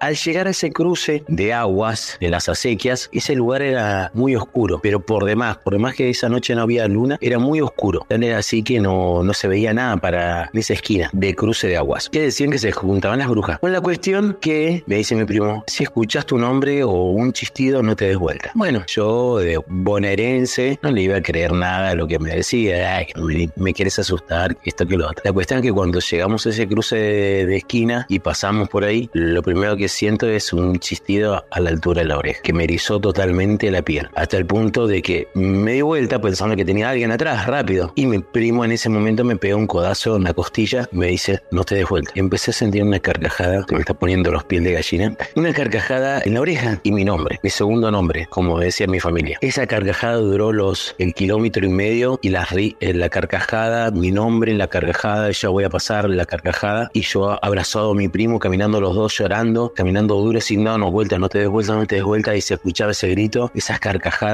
Bueno, llegamos a la, casa en medio de la finca, en el campo, de mis tíos. Y le contamos a mi tía. Mi tía enseguida pone, hace una cruz de sal y cruza los cuchillos. Cruza los cuchillos y se siente un remolino afuera. Había viento. Se siente un remolino afuera y se para. Se siente una calma, esas calmas de muerte, esas calmas, ese silencio total. Bueno, así. Bueno, terminamos eso, comimos, nos fuimos a dormir. Yo me fui a dormir en una camita al lado de mis padres. Yo era chico en la habitación. La cuestión que yo me acuesto, y acá viene lo, lo feo para mí, me acuesto y me despierto. Pero la cuestión que no me desperté. Y siento que me despierto y veo esta señora, por decirlo así, porque era una imagen de una mujer vieja, que se, era la misma voz que se me reía en la cara, me decía te tengo, y se reía, una carcajada. Y así todo el tiempo. Y yo me despertaba, pero no me despertaba. La cuestión que no me despertaba, estaba en un lugar oscuro, que no se podía ver nada, y se escuchaba esas carcajadas. Y me despertaba, y no estaba despierto. La cuestión que a las 12 exactas del mediodía me despiertan y me cuentan que me han querido mover de, de la cama y yo estaba pegado. Obviamente me hice encima mis necesidades, lloraba, me han querido arrancar de la cama y nada. Han llamado a un cura y cuando estaba llegando a las 12 del mediodía me despierto yo. Y ahí sí realmente pude despertarme. Eso ha sido que después de los 12 años me ha costado volver Mendoza, que era donde viven mis parientes. Y en la actualidad, después de eso, me han pasado muchísimas cosas y he tenido como que se abrió una puerta o algo, un canal que a veces está bueno y a veces no. Esa es mi historia, Héctor, para hoy. Buenas noches, Héctor y Monita, el salteño de Villa Urquiza. Quiero contar algo que me pasaba siempre. Yo me iba al cine, volvía a 2 de la mañana, 3 de la mañana, volvía. Era un camino largo, callejón, camino de movilidad, pero no andaban tanta la movilidad de vez en cuando. Y la luna clarísima, venía una persona por adelante y parece que me hacía olvidar. Cuando me daba cuenta, esa persona no, no, lo- no lo cruzaba me daba la vuelta para atrás, lo miraba para atrás y ya, ya me había pasado ya. Pero siempre me pasaba eso y nunca pude cruzarle, digamos, de, de, de, a frente, digamos. Siempre esa persona venía y desaparecía y después ya cuando me daba la vuelta ya lo veía se, ya me había pasado, nunca me di cuenta. Pero siempre me pasaba eso. Ese es mi, mi cuento que me pasaba allá en los 75, 80 más o menos, en ese año, allá en el paraje, el Sausal, un lugar del campo, campo, así que para salir al pueblo era muy lejos, habría que recorrer un, monte, un camino largo, oscuro, árboles, sombras de la luna clarísima, hermoso recuerdo que tengo de ahí, del paraje del Sausal. Me quiero ganar el libro, Hugo Guillermo Choque de Villa Urquiza, Hola Héctor, quería contarte que cuando era enfermera novata, vi a un chico que llegó muy grave al hospital. Estaba todo quemado. No había nada que hacer. Digamos que el chico había muerto por salvar a su hermano en llamas y se arrojó por la ventana. Fue terrible. En ese momento me llamaron para hacer la autopsia. Todo fue terrible. Cuando la patóloga comenzó a sacar los órganos, recibió una llamada. Al principio la ignoró, pero como insistían tanto, decidió atender. Me quedé sola viendo al joven. Me dio escalofríos. Estaba ahí parada, frente a un cadáver. En ese momento toqué su cabeza y les puedo asegurar que él movió la mano. En ese momento cayó una pulsera de oro. La tomé del suelo y la puse en sus manos suavemente. La patóloga me dijo que me necesitaban en otro lugar. Dejé a una compañera ahí. Después regresé y todo había terminado. Al día siguiente, en la jornada de noche, recibimos un cadáver. Por curiosidad fui a la morgue, quedé pálida. Porque era la compañera que terminó con el procedimiento del chico. Tenía en su cara una mueca de terror. Decían que el deceso había sido por paro cardíaco. Tenía poco tiempo trabajando conmigo en la morgue. Lo más perturbador fue encontrar la pulsera de oro del chico en su muñeca.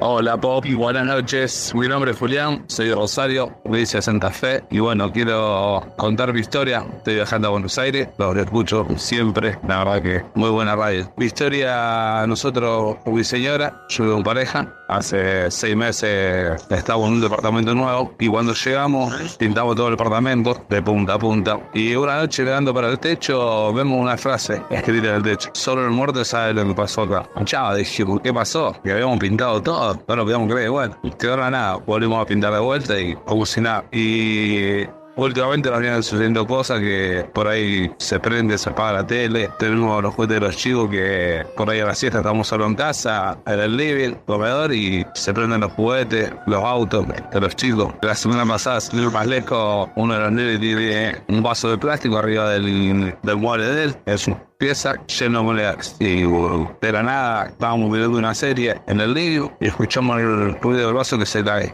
de arriba del ropero. La verdad que es algo imposible que se caiga solo no habiendo nadie la pieza, pero bueno, quedamos de lado. Y así como se me vienen sucediendo cosas, por ahora son los de esos eventos, pero suelen pasar. Eh, por ahí nos vamos y cuando venimos con las luces del departamento, aprendí el tele, la verdad que no sabemos qué pensar. Es cuestión de creer o reventar, pero bueno, que vienen pasando cosas, vienen pasando cosas. Gracias a Dios no son nada mal por ahora, pero bueno, no sabemos qué hacer. Si alguien tiene para darnos un consejo, agradecemos.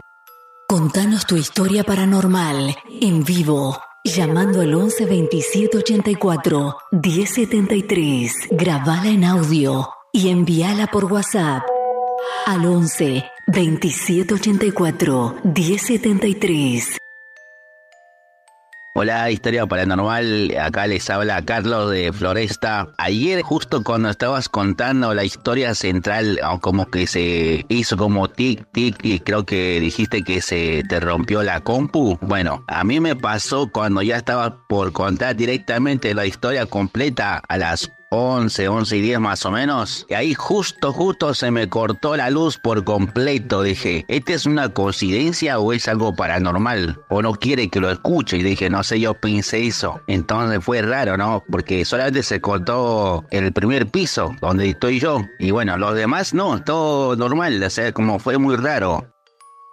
Hola Héctor, necesito ayuda de los paranormales que están escuchando en este momento. Vivo con mi hijo de cuatro años y mi esposa. El hermano de ella se suicidó hace tres días. Mi hijo desde hace dos años. La ve en varias ocasiones. Habla como si también viera a alguien. Realmente es algo que me preocupa muchísimo. Quisiera saber qué opinan del tema y si pueden ayudar me gustaría recibir ayuda y saber cómo poder solucionarlo. ¿Qué tal? Buenas noches, soy Carlos. Bueno, la historia que les voy a contar le sucedió a mi padre ya fallecido, hace ocho años él de fallecido. El tipo, para que tengan una idea, el tipo más escéptico del mundo. Empezó a tener problemas motrices para caminar, tenía dolores, le dolía mucho la espalda, lo llevaron a 20.000 médicos y nunca le encontraban nada, hasta que llegó un momento en que ya le costaba hasta levantarse de la cama e ir al baño, no sabía qué tenía. Y, y un día me cuenta que todas las noches tenía la misma pesadilla. Todas las noches él cuando estaba en, se iba a acostar, se dormía y apenas se dormía, entraba una persona a la habitación, rodeaba la cama y lo ahorcaba así como estaba acostado, lo ahorcaba y él peleaba, viste, con esa fuerza de los sueños que tiene poco y lo ahorcaba. Y así sucesivamente noches y noches eh, y no sabía qué hacer. Entonces me mandó a que vaya a ver a un tipo vidente que era del barrio, que no cobraba nada el tipo, que lo vaya a ver y que lo traiga para la casa. Le agarré, lo fui a ver al tipo, lo traje para mi casa. Cuando entró le tomó una mano y con la otra mano la miraba y hacía como que leía algo, como que veía algo. Y antes de retirarse, estábamos con mi mamá y le dice que le habían hecho un trabajo y que le habían dejado algo en, en mi casa y que eh, lo iba a buscar por todos lados y no lo iba a encontrar, pero cuando lo deje de buscar iba a aparecer. Bueno, yo, yo- nosotros nos quedamos, saludamos en la puerta, se fue. Cuando se terminó de cerrar la puerta con mi mamá y empezamos a dar vuelta a toda la casa, buscamos por todos lados, todos lados, nos cansamos de buscar algo que, eso, que indique que era algún tipo de trabajo de brujería, no lo podíamos encontrar. Bueno, después mi madre limpiando la habitación, uno de esos roperos grandes que tenían el espejo ese grande en la puerta, lo mueve y se siente un ruido como que cae algo, que cae algo. Cuando vamos a ver qué era, era la cruz que lleva arriba de los ataúdes, la cruz que llevan los ataúdes arriba, envuelta en una en un trapo blanco con la foto de una persona que estaba que no era mi papá. Y cuando se la mostramos, mi papá dijo que ese hombre era el que lo ahorcaba todas las noches. Ella se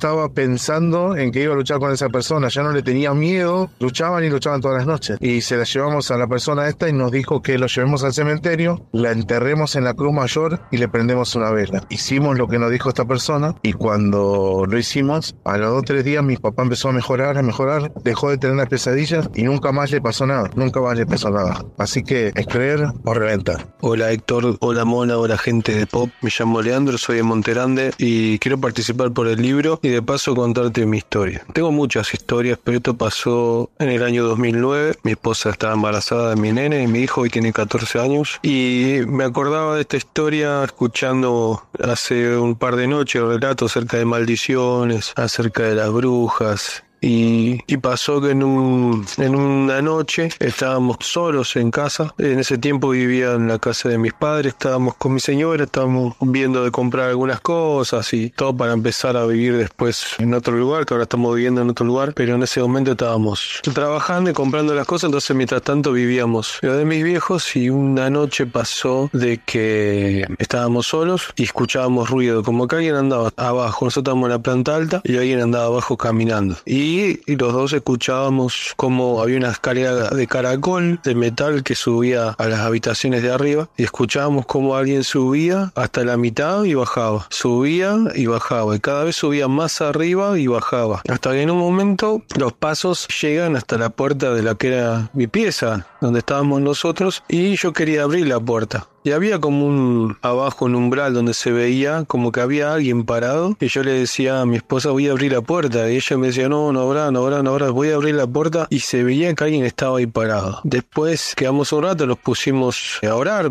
somos cristianos y, y desapareció esa sombra. No sabemos hasta el día de hoy qué fue, qué era. Muchos dicen que era una bruja, una maldición, porque después pasaron otras cosas más adelante en otro momento contaré, otras experiencias que tienen que ver con esto. Son indicios de son indicios de, de brujería, son indicios de muchas cosas malas que abundan, pero eso desapareció. No escuchamos nunca que bajó, no escuchamos nunca que, que agarró hacia otro lugar, simplemente dejó de estar ahí afuera, del, del lado de afuera de la puerta de la pieza. Este es uno de tantos relatos que recuerdo, pero me venía a la mente esto, así que bueno, un saludo grande y bendiciones para vos y para todos los que hacen el programa de la trasnoche. Hola Héctor, buenas noches. Bueno, la historia me pasó a mí, soy militar y una noche noche estaba haciendo una guardia rutinaria en una base en, Capital y siempre hubo una vibra interesante y densa en el lugar, por decirlo de alguna forma. La cuestión es que estaba afuera del lugar al que yo había puesto llave y candado, sentado en una galería. Escucho como si una silla se acomoda detrás mío, adentro de ese lugar. Miro para mi izquierda, para mi derecha, esperando ver algún auto, alguien que se está acercando o algo, no había nadie. Saco el celular como para distraerme y de repente escucho como se mueve una silla pesada detrás mío adentro del lugar en el que estaba. Así que automáticamente me paré y me fui corriendo porque sí, era lo que estaba escuchando y era creer o reventar para mí. Muchas gracias, muy bueno programa. Hola a todos, quería contar mi historia. Hace dos años que me mudé con mi mamá a un chalet. Me enteré que ahí había fallecido el padre del dueño y habían quedado todas sus cosas. También habían quedado las muletas que tenía. En la habitación quedaron donde el señor falleció. Un día con mi mamá decidimos hacer un tipo de pijamada en el auto que estaba afuera. Y realmente siempre tuve miedo en ese chalet que era súper oscuro. A veces nos dábamos cuenta que había como cierta mala vibra. Atrás había una especie de bosque lleno de árboles donde todo estaba oscuro. En un momento teníamos mucho miedo. Agarramos el celular porque escuchamos un ruido y el celular se apaga en el momento. A partir de que se apaga el celular empiezo a sentir cómo nos observan. Decidí decirle a mi madre que nos mudemos, porque yo sabía que había una vibra paranormal que no nos iba a dejar vivir. Les mando un beso muy grande y los escucho todas las noches. Hola Héctor, es un placer comunicarme contigo de vuelta. Soy Oscar, el médico Oscar, que te mandé un audio hace poco sobre un sobreviviente de, de Cromañón, de Mauro Fernández. Bueno, tengo, tengo varias experiencias paranormales en mi vida. Una de ellas fue cuando falleció mi madre. Mi madre teníamos con mi hermano y yo una, una conexión muy especial. Era una mujer maravillosa, muy buena persona, buena madre, buena esposa, buena vecina. Ella falleció por un cáncer de colon y bueno, nos afectó muchísimo a mi hermano y a mí, muchísimo, muchísimo realmente nos afectó. Yo generalmente duermo con la puerta abierta porque tengo un gatito que en ese momento siempre se subía a mi cama y dormía conmigo. A los pocos días de haber fallecido mi madre, eran más o menos las 6 de la mañana, yo me levantaba muy temprano para ir al hospital y se abre la puerta, entonces este, le digo al gatito, bueno, vení, vení con papá, vení a dormir arriba, vení, vení, gatito, vení. En ese momento la habitación se ilumina un amarillo dorado muy intenso, me incorporo y aparece mi madre en la puerta, vestida con un vestido amarillo, dorado, impresionante que iluminaba toda la habitación. Me pareció un- una situación terriblemente extraña a pesar de que yo había tenido otras situaciones parecidas. Entonces le digo a mi madre, Mamá, ¿qué haces acá? Estás muerta. Entonces entra mi madre a la habitación, se sienta en mi cama y me dice, vengo a decirte que no llores más, porque donde estoy estoy muy bien, estoy con mucha gente querida, me reuní con muchos amigos, con gente, con familia. Y en ese momento se inclinan para darme un abrazo. Y nos abrazamos de una manera muy dulce. Yo estiro la mano para prender la luz de la mesita de luz y estoy abrazando nada cuando enciendo la luz. Pero no es que tenía los brazos pegados a mi, a mi tórax. Había una separación como que realmente hubiera estado alguien. Y a partir de ese momento que mi madre vino a decirme que no la llorara más, que ella estaba muy feliz y muy contenta donde estaba, sentí una gran paz, una gran paz emocional, también se lo conté a mi hermano y evidentemente existe otro plano que es mucho mejor. Bueno Héctor, te mando un abrazo muy grande, espero poder conocerte personalmente. Ya me han invitado un par de veces al, programa y por razones laborales no he podido ir. Y si te sobra alguno de esos libros tan lindos, me gustaría tener. Te mando un abrazo muy grande, Héctor. Bendiciones. Son historias verdaderas, contadas por sus protagonistas. Hola, mi nombre es Noelia Martínez, soy de José León Suárez. Cuento mi historia. Fuimos a visitar a mi madrina con mis padres, estaban ellos charlando, mi hermano y yo nos aburrimos, salimos al patio y había una pieza que daba al patio con la ventana, que era la pieza de la mamá de mi madrina. Ella, nosotros estábamos jugando, Después miramos los dos para la ventana. Ella nos saludó sonrientemente, nosotros la saludamos con las manos. Hicimos una sonrisa, nos agarró sed a mí y a mi hermano. Entonces entramos de nuevo a la casa de mi madrina y le pedimos jugo, estábamos charlando y le dijimos que queríamos a la abuela, que porque la abuela no estaba con ellos ahí sentada, porque no la llamaron para que se siente con nosotros. Y ahí mi mamá y mi papá se miran con mi madrina y María dice, no, no puede ser, no puede ser. Y entonces mi mamá dice, no, ella falleció, no le dijimos nada a ustedes, ella falleció. Así que lo tomamos como una despedida. A nosotros nos impactó a los dos, a hermano y a mí nos impactó esto, ellos nos hablaron mucho y nos quedamos tranquilos porque nos dio más tranquilidad a la familia.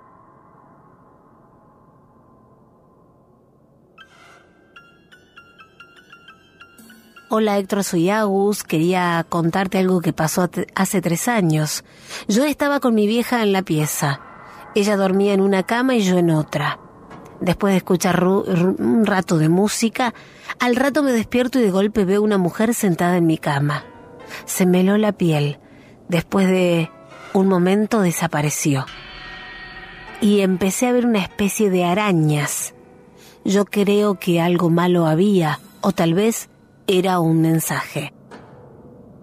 Hola Héctor, ¿qué tal? Buenas noches. Mi nombre es Gonzalo de Moreno. Te quería contar una historia. Es que en mi casa siempre pasaron cosas. Siempre se movían cosas del lugar o se perdían cosas. Entonces en ese momento nosotros pensábamos que, bueno, creíamos que había un duende, que había una, de esas entidades sin gnomos, que por jugar o por no darle una ofrenda o lo que fuese, eso te escondía o nos guardaba la, la llave, nos tiraban pelotitas, cosas así. Con el tiempo empezaron a pasar cosas peores. Empezaron a, a escucharse ruido más fuerte, a escucharse que se movían cosas más grandes. Entonces ya nosotros empezamos a, dudar de que eran esos duendes o gnomos o lo que fuese. Y era como que mm, ya empezamos a tener dudas. Entonces un día se le presenta a mi cuñado, que él antes vivía con nosotros en nuestra casa, una nena que él ve pasar por el comedor hacia mi pieza, ve pasar una nena rubia de pelo largo, de una altura, una nena más o menos de 7, 8 años. Y entonces, bueno, ahí, nos asustamos todos porque siempre pasaba que mis sobrinos, los hijos de mi hermana, los hijos de él, jugaban con una chica, una nena que se llamaba Erika.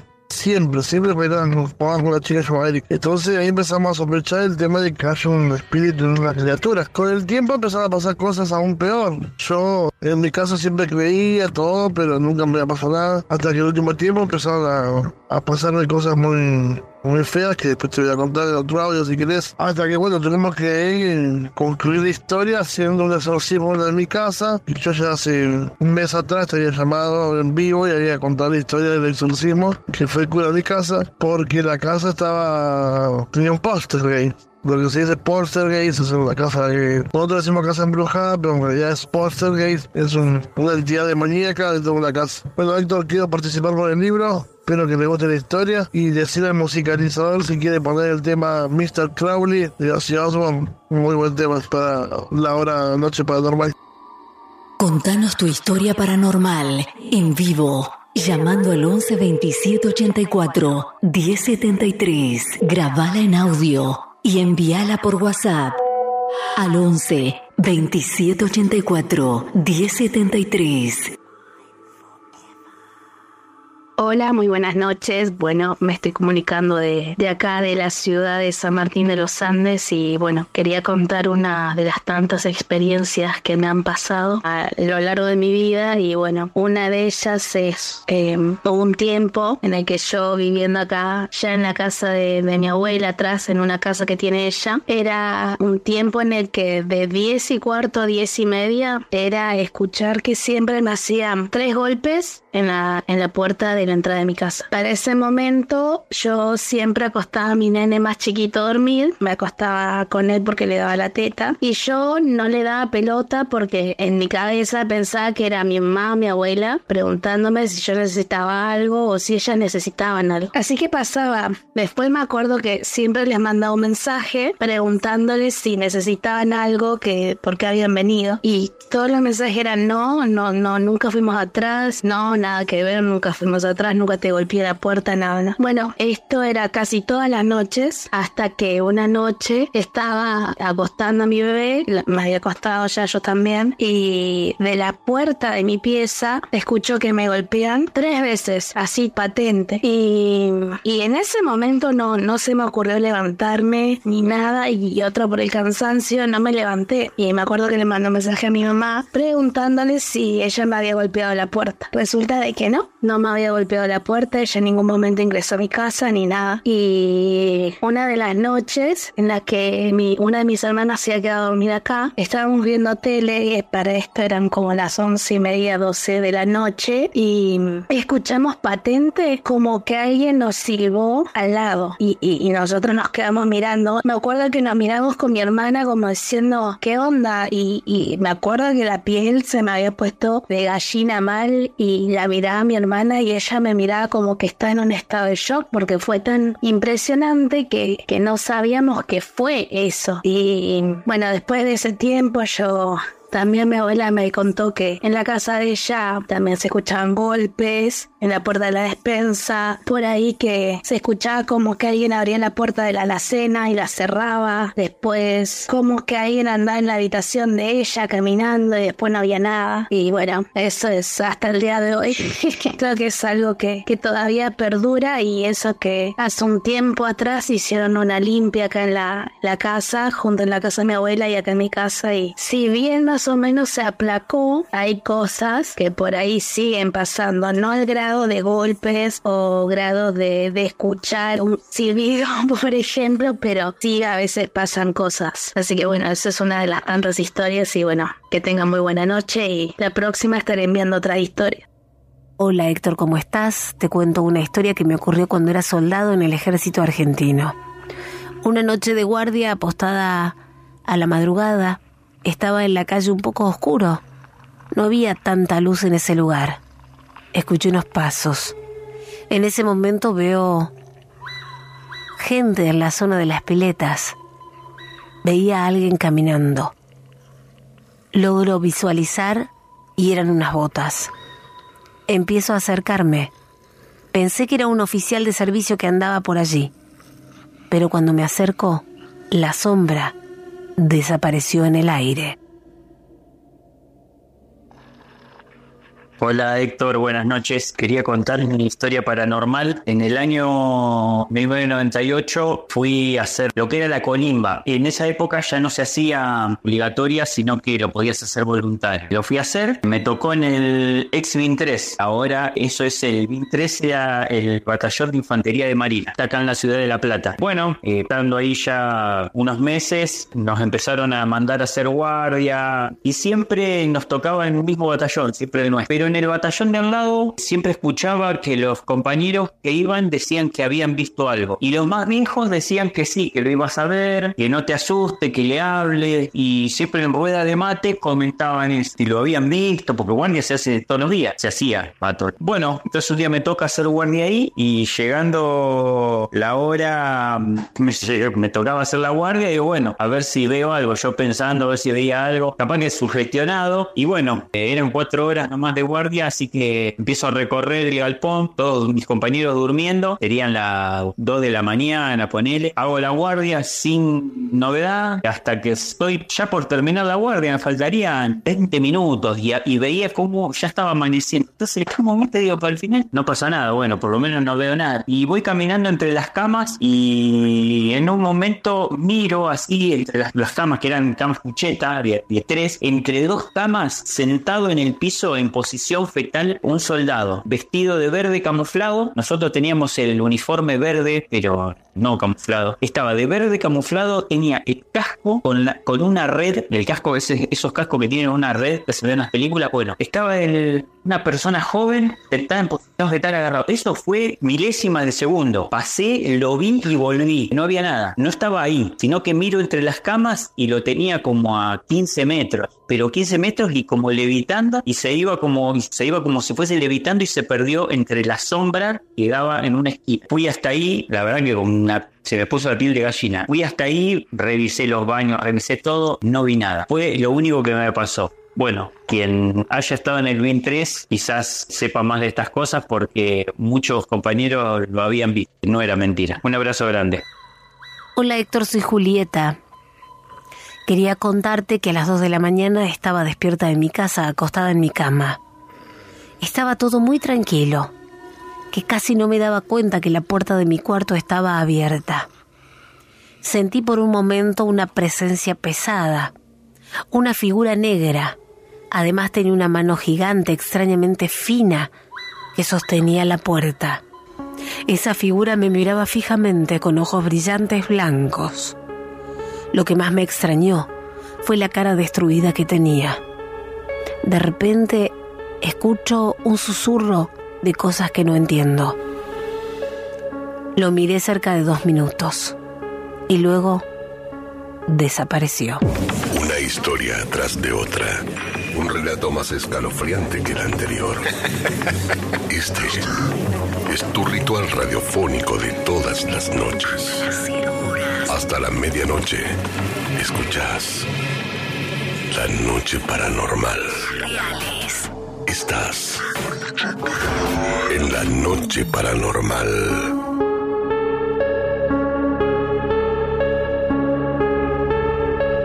11 27 84 1073.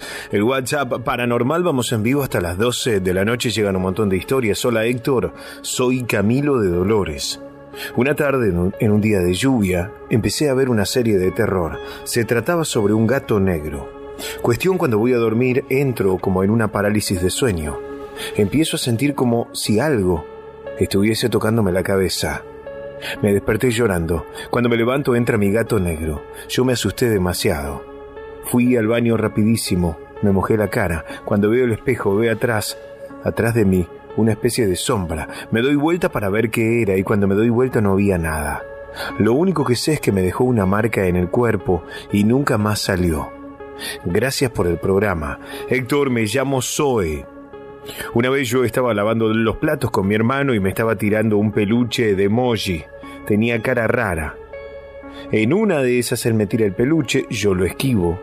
El peluche terminó abajo de la parrilla. Cuando lo voy a buscar, vimos los dos como una mano negra se llevó el peluche para adentro.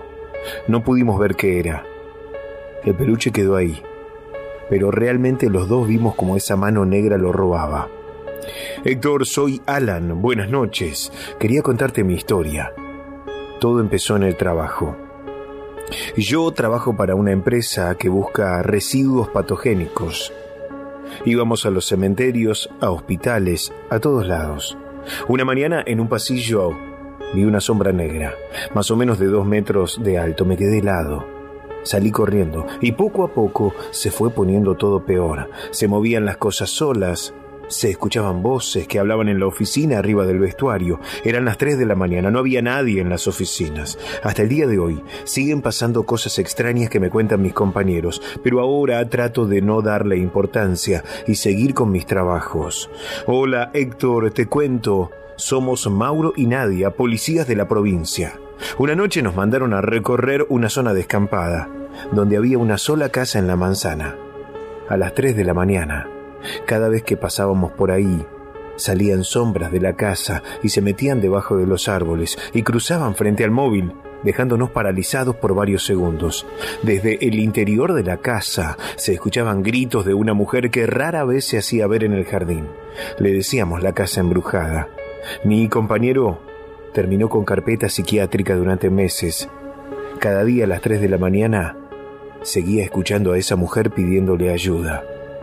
Héctor, te cuento. Era un viernes a la noche, estaba solo en casa. Siempre fui de sentir presencias, como que me miran. Esa noche de viernes por casa estaba acostado viendo la tele a oscuras, cuando sentí una presencia que me observaba. Miré al lado del placard. Estaba la silla de mi hija y se tambaleaba, como si la hubiesen empujado. Me quedé anonadado. Creo que efectivamente había alguien más ahí. Esta historia es real. Hola Héctor, buenas noches. Me reengancho con la radio yendo a laburar. Te cuento lo que me pasó a mí. Iba trabajando con un compañero. Me pide el teléfono, que quería mandarle un mensaje a la señora, novia en realidad, que, bueno, para avisarle, él tenía problema con el teléfono de él y no, podía avisarle nada. Me lo pide, le mando un mensaje, todo bien. En el rato nos ponemos a conversar. Yo sabía que él andaba en cosas esotéricas y leía cosas raras, ¿viste? Me había comentado una vuelta, pero bueno, no, no le presté atención. Ese día, el que me pide el teléfono, yo lo agendo el teléfono para ver la foto de la mina. En ese momento se miraba mucho lo la foto de estado de los WhatsApp. No existía los estados todavía. Y la guardé, viste, la vi, la mina estaba linda, obviamente, por eso la guardé. Y la dejé ahí. Esa noche llego a mi casa, pesadilla. Se me apareció una mujer en la pesadilla. No le, en realidad no la identificaba bien la cara, hasta que en una de las últimas pesadillas le veo bien la cara. Y bueno, abro el WhatsApp, abro el teléfono, abro WhatsApp, era la cara de esa chica. La borré, automáticamente me surgió borrarla porque me asusté. Y esa noche pude dormir tranquilo porque no me apareció más. Así que eso es lo que me pasó a mí. No sé si será algo que tendrá que ver la sugestión que yo tenía por haber hecho eso que hice de guardar el teléfono o qué, pero bueno, gracias, muy linda la radio y me reengancho, como te dije. Héctor, buenas noches. Soy Javier de Orán Salta. Quería contarles que en mi domicilio, hace algunos años, mi abuela solía alquilar habitaciones mensuales y siempre los inquilinos solían durar muy poco, porque siempre veían un señor alto con sombrero negro, de botas, que nunca se le podía ver el rostro, o bien una mujer de blanco pasando y llorando en el patio. Hola Héctor, buenas noches. Mira, voy a tratar de ser lo más cortito posible. Mi nombre es Flavio Tapia, soy de acá de Bransen. Hace unos años yo conseguí trabajo en una ensobladora en Sarandí, la calle Supisiche. Era un departamento que nosotros nos quedábamos, dormíamos arriba, abajo era la ensobladora, laburábamos de noche, ensobrábamos los resúmenes en cuenta de tarjetas de crédito. Cuando entré a trabajar ahí por un conocido, contaban que había una historia, que había, un fantasma, el fantasma de la señora, que el hijo la había ahorcado. Y yo soy muy perceptible a todas esas cosas y muy creyente en todo esto. Bueno, nosotros ah, durante el día dormíamos ahí y a la noche también, hasta que llegaban los hombres, los sobres y teníamos que trabajar. Abajo trabajábamos y dormíamos arriba. Cuando nosotros dormíamos arriba, a la noche se sentía que subían y bajaban las escaleras, se prendía la música sola, a la hora de comer se caían los cubiertos de, de la mesa. Una noche el encargado nuestro se estaba bañando y le abrieron la cortina y no había nadie. Bueno, y todo esto yo soy recontra cagón y miedoso, siempre estaba a la expectativa de que pase algo. Y una noche estábamos trabajando y se me ocurre mirar para la ventana de la oficina y cuando giro para la izquierda, para la ventana de la oficina, la veo a la señora que pasa caminando. Bueno, me pegué un cagazo bárbaro, quedé pálido del miedo y al otro día renuncié y no fui nunca más. Héctor, espero que les haya gustado mi historia y el programa está muy bueno. Héctor, buenas noches. Perdón que no mando audio, estoy trabajando. Soy Sergio, vivo en Villa Cacique, en Benito Juárez. Esto me pasó cuando era chico. Yo vivía en el terreno de al lado de la casa de mi abuela en Florencio Varela. Una noche sentí rasguños abajo de la pared, pero no le di importancia. Al otro día, hablando con mi abuela y mi hermano, también sintieron lo mismo, pero en la casa de mi abuela se escuchaba como si anduviera un chancho. En ese momento estábamos haciendo el pozo del baño, no tenía mucha profundidad. Mi abuela le dice a mi tío que tenía la pieza de al lado, que se levante, que seguramente había un chanchito afuera, que lo meta en el pozo para comerlo al otro día. Cuando sale mi tío y va para el fondo, vio un perro negro como de un metro y medio de alto con unos pechos, unas tetas que se arrastraban en el suelo. En ese momento teníamos dos perros bastante bravos. Cuando este animal se le quiere abalanzar a mi tío, los dos perros lo atropellan y lo hicieron retroceder. Salió corriendo cruzando los tres alambrados, como si no hubiera nada. Era imposible pasar por ahí. Pasó como si nada, en dirección al cementerio. La historia es real. Los escucho siempre y cuando no puedo escucho por YouTube. Que tengan buenas noches. Héctor, te cuento una historia que nos pasó. Estábamos una noche en Salta, en la casa de mis abuelos. En la cocina a la madrugada, escuchamos de todo. La estantería, los platos, los vasos se cayeron al piso, generando un estallido muy fuerte. Ninguna quiso levantarse para ver qué sucedía. Al otro día, todo estaba en su lugar, pero el ruido que escuchamos fue real. Ahí mismo, por la noche, se escuchaba como si jugaran a las bolitas sobre la mesa. Saludos a la radio. Héctor y equipo de la Noche Paranormal, saludos desde Luján. Hago vigilancia en un country en el cual hay un lote embrujado. Otro día te contaré la historia. Héctor y Romina recién me despierto. Soñé con un tablero Ouija y que un demonio les mintió y les dijo que se fue y se quedó ahí. No se cerró bien el portal.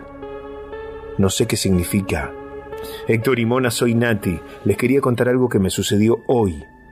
Mi mamá y yo estudiamos en un profesorado.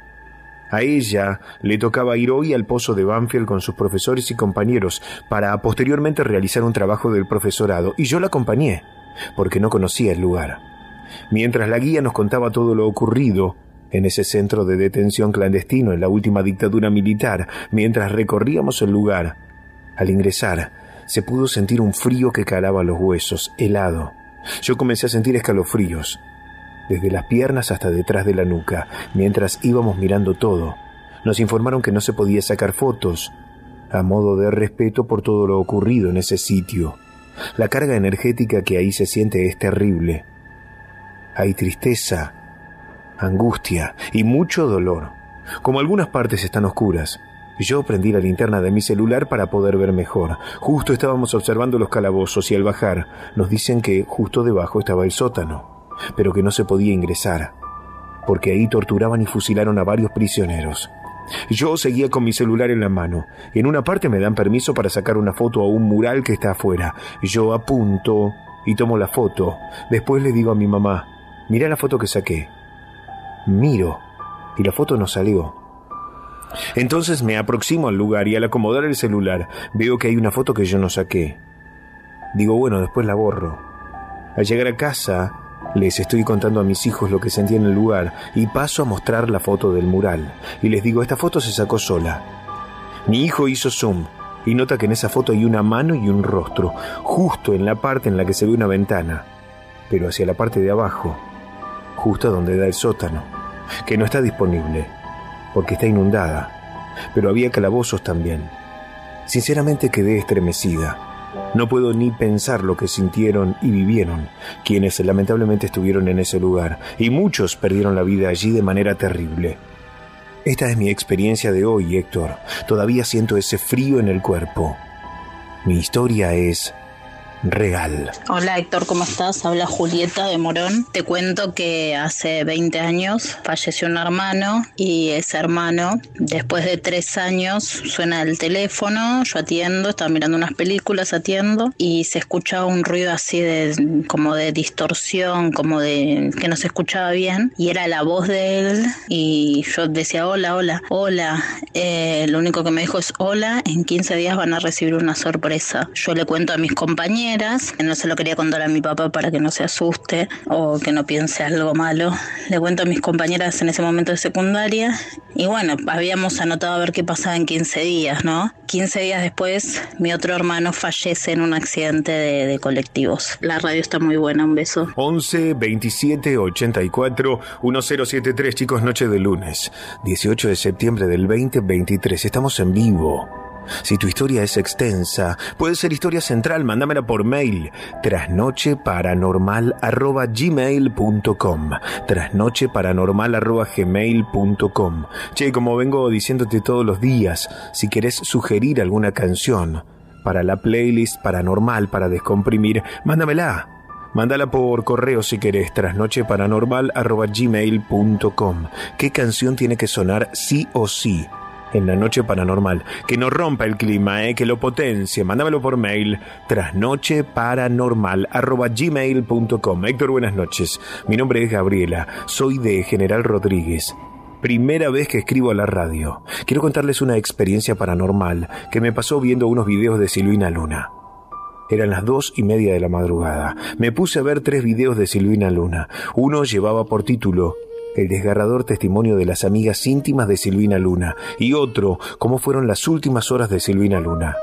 Yo estaba en mi pieza, en la cama, viendo los videos. Tenía los auriculares en volumen bajo. De repente se escuchó un ruido muy fuerte, como si alguien tirara algo contra el piso con todas sus fuerzas. La luz estaba apagada en mi habitación. Pensé, tal vez se cayó algo. Me reasusté. Esperé unos minutos y puse la linterna de mi celular donde estaba mirando los videos. Alumbré con mi celular, pero no había nada en el piso.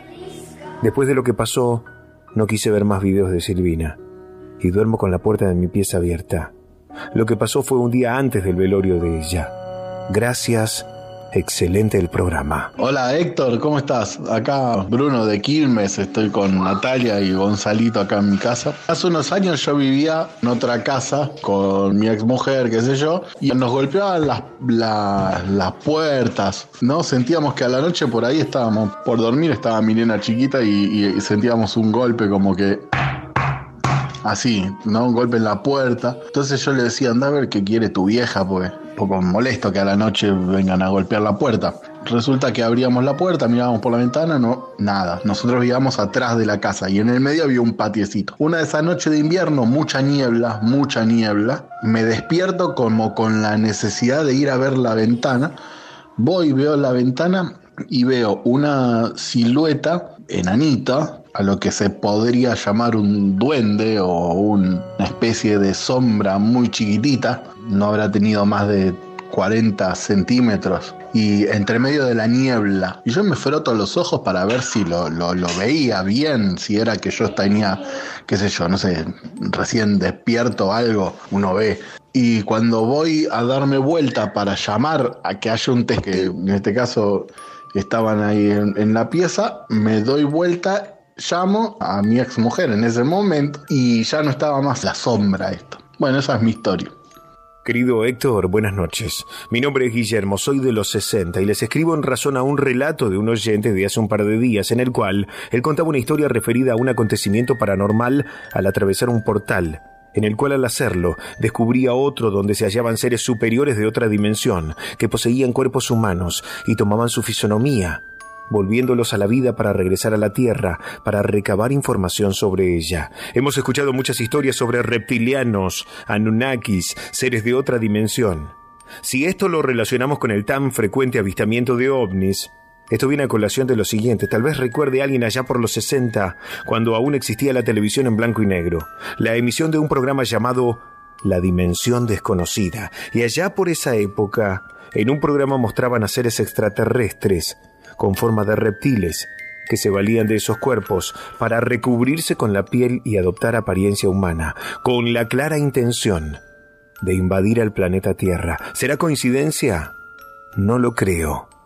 Gracias por el programa. Hola, buenas noches. Bueno, soy Claudia de San Luis. Quería contar una historia real que sucedió acá en San Luis hace poco, en diciembre de este año. Yo estaba a cargo de realizar la mudanza de una biblioteca y un museo muy importante de la provincia que tiene una biblioteca de más de cuatro pisos y varias, muchas salas de museo. Y mm, trasladando las cosas de un museo a otro, ya prácticamente este museo estaba vacío. Estábamos trabajando a la madrugada, eran las 2 de la mañana, porque había que trasladar obras de arte con mucho cuidado que no se puede hacer durante el día. Y bueno, yo tengo que, este museo estaba vacío, yo tengo que ir a sacar unos inventarios y unos papeles y, unos rollos corrugados y demás, eran las 2 de la mañana.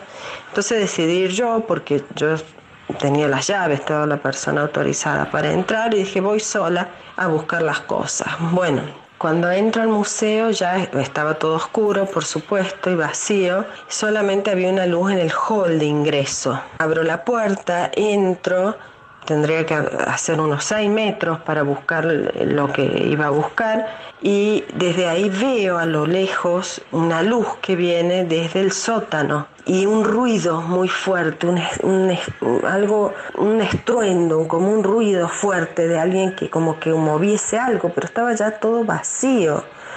Y veo una sombra que viene desde abajo del sótano se me heló la piel, estaba helada, era un, un- terror porque yo sabía que no había nadie, que estaba todo vacío.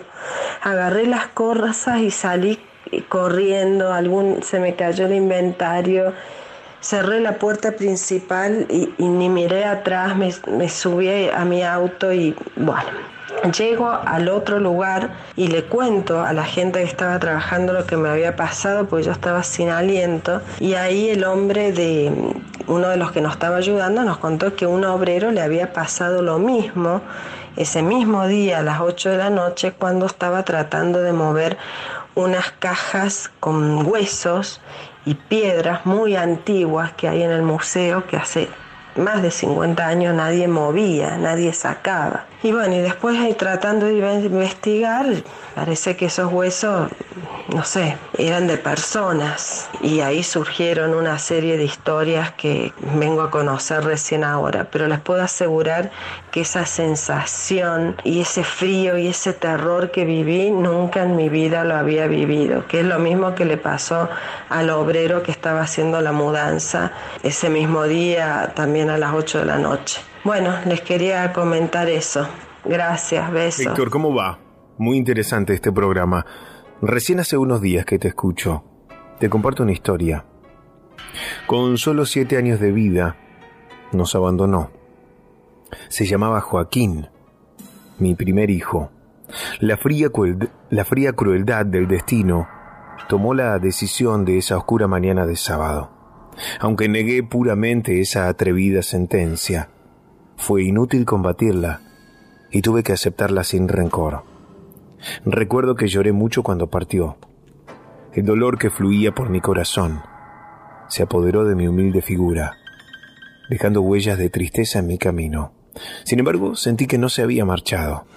Aunque el cuerpo padeció, su espíritu aún rondaba por la habitación y se negaba a abandonar esta tierra. Ese mismo día, por la tarde, en el sanatorio donde abrió los ojos por primera vez mi bebé, otro hijo nacería con sus mismos rasgos. Al verlo tan parecido, pensé vagamente en la idea de la reencarnación inmediata.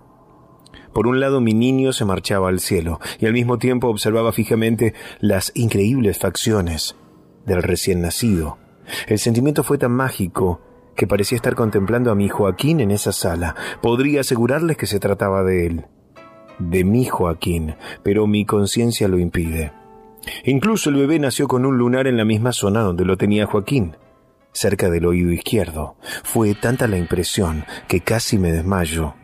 Al ver toda esa secuencia pasar, tuve la sensación de haber viajado al pasado y mis ojos quedaron maravillados cuando notaron el tremendo parecido. El diminuto cuerpo giraba de lado a lado sobre la cuna celeste, cuya sábana se asemejaba a la que cubrió a mi pequeño Joaquín, el día que llegó al mundo.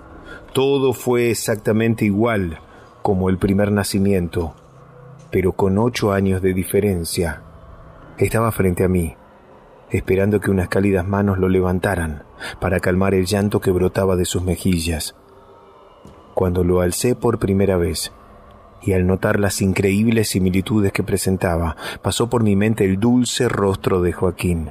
No logré entender la extraña situación en ese momento, y cuando miré a los ojos al recién nacido, la figura de Joaquín yacía entre nosotros. Todo sucedió en el mismo hospital donde nació el segundo y murió el primero. Quedé sin aliento al verlo llegar. Mi pálido rostro se cubrió de lágrimas y el temblor en mis piernas provocaron una débil caída que jamás olvidaré. No sentí miedo, ¿eh? Sentí felicidad. Él aún tenía puesta la misma remerita color azul que tanto le gustaba usar. No estés triste. Seguiré viviendo en el cuerpo de mi hermano. Cuando él crezca, estaré ahí con ustedes. Sentí esas palabras como por telepatía y su imagen desapareció. En mi pecho descansaba el bebé y muy cerca de él veía a mi primogénito sonreír y abandonarnos ambos hijos presentes en el mismo hospital. ¿Cómo fue eso posible? Un pequeño que se había marchado para jamás regresar dio comienzo a una nueva vida, una antigua y penosa vida, pero que fue a la misma vez una gran bendición. Luego de atravesar esa oscura realidad, decidí que mi segundo hijo también llevara el nombre de Joaquín, en honor a su hermano mayor. Han pasado algunos años de aquel trágico día, fueron muy duros y no lo niego, pero con la ayuda divina pude recuperarme. El crecimiento de Joaquín fue muy acelerado. Y cuando tengo la oportunidad de abrazarlo, veo a mi hijo como si jamás se hubiera ido. No se trata del mismo niño que murió tiempo atrás, pero al verlo tan fantásticamente parecido, mi mente asegura que Joaquín permanece aquí.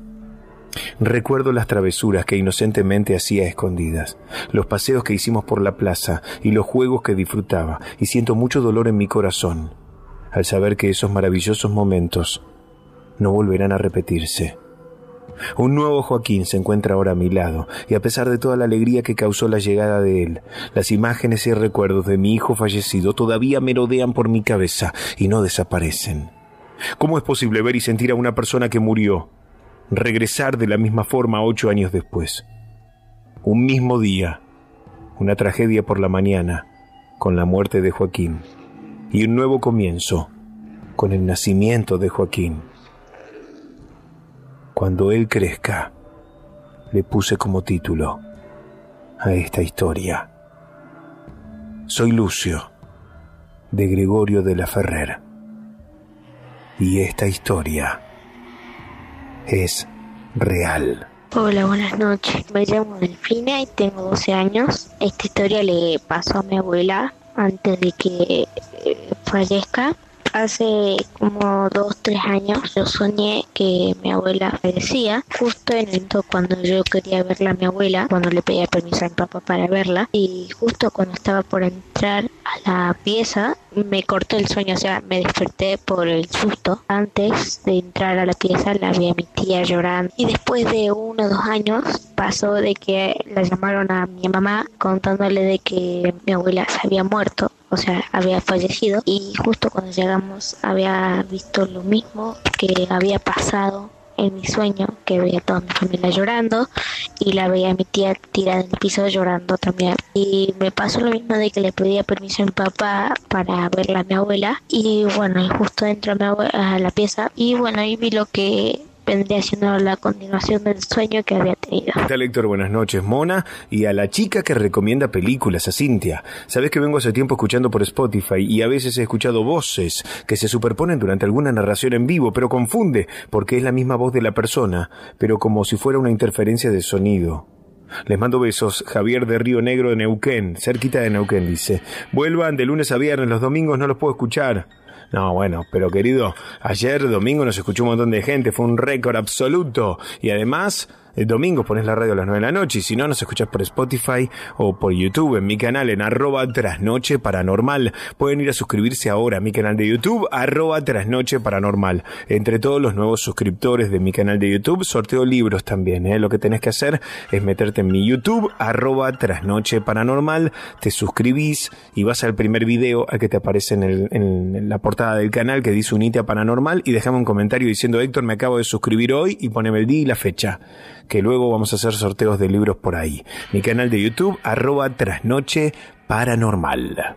Hola, mi nombre es Reina, soy Ituzaingó. Yo sí he vivido muchas cosas, muchas, pero bueno, una de las recientes es, eh, yo trabajo en un vacunatorio acá en Merlo y bueno, vacunando contra la campaña de COVID-19, pasan un montón de personas a vacunarse, como siempre, vacunamos de a dos en general. Y uno de los señores, uno de los pacientes, no tenía el turno, le faltaba la fecha, entonces le dijimos que no podía vacunarse. Bueno, el señor se va. Cuando mi compañera se percata, yo estaba preparando las vacunas, resulta que me dice, no, es mayor de 60, así que ya para 60 la vacuna es libre en ese, habló como hace 15 días. Entonces salgo y yo no me percaté, entonces salgo a buscarlo al señor, salgo fuera del vacunatorio, lo veo al señor que está caminando por la vereda, entonces no, no puedo gritarla, no puedo gritarle, así que me puse a caminar más rápido. El señor ya estaba en la otra cuadra y veo que cruza para el lado del frente, ¿no es cierto? Nosotros el frente del vacunatorio están las vías del tren. Eh, había un auto rojo parado, supuse que era su auto rojo, así que cuando él cruza con dirección hacia el auto, yo antes de llegar a esa cuadra cruzo para en esa cuadra ya podría correr un poquito. Y estoy llegando al auto y no lo veo al señor. Y no entro al auto porque yo llegué al auto, vi las vías, no pudo haber cruzado porque no hay paso de nivel. Aparte, aunque haya saltado el alambrado, supongamos, tampoco estaban en las vías. O sea, el señor desapareció. Esto era casi mediodía y yo me quedé mirando y dije, ¿qué, qué, qué pasó? Volví al vacunatorio toda asustada asustada porque nunca me pasó de, de- de día eh, así fuera, menos en algo laboral. En otro domicilio sí me pasó, pero fue como que raro porque el señor, mis compañeras también lo habían visto. Entonces llego, se los comento y decía, no, ¿cómo? Pero sí le digo, el señor desapareció, o sea, no, no sé quién era. Así que bueno, nada, eso fue lo que me pasó hace poquito. El programa está bueno, me lo sugirió una amiga y bueno, ahora con mi nena, que a ella también a veces le pasan cositas, eh, lo estamos siguiendo. Héctor, mi nombre es Olivia. Te cuento lo que sucedió con mi hijo. De noche, él siendo adolescente, se sentaba en su habitación a jugar hasta el amanecer en la PC. Con mi marido madrugábamos para ir a trabajar, así que era normal cada tanto escucharlo gritar mientras jugaba. Yo me levantaba y le pedía que apagara todo y se acostara. En varias oportunidades me contó que mientras jugaba, escuchaba pisadas de un niño que se acercaba a él, y cuando iba a revisar no había nadie. Otro día, al irse a dormir y apagar las luces, pero con el cuarto solo iluminado por la luz que entraba a través de una persiana, pudo ver un nene escondido que lo observaba detrás del sillón. Prendió la luz y no vio a nadie. Otra noche a la madrugada, charlando con su novia, escucharon como yo gritaba su nombre, mandándolo a dormir porque era tarde. Se retiró el auricular para responder y vio que yo no estaba ahí. Asustado se levantó a ver si estaba despierta y al entrar a nuestro cuarto estábamos profundamente dormidos con mi marido. Hace pocos meses mi hijo se mudó con su novia y haciendo limpieza en un mueble encontramos las cenizas de mi suegro guardadas en la habitación de mi hijo y nosotros no lo sabíamos. Dicen que en las urnitas no solo te entregan las cenizas de tu ser querido, que a veces vienen cenizas de otras personas.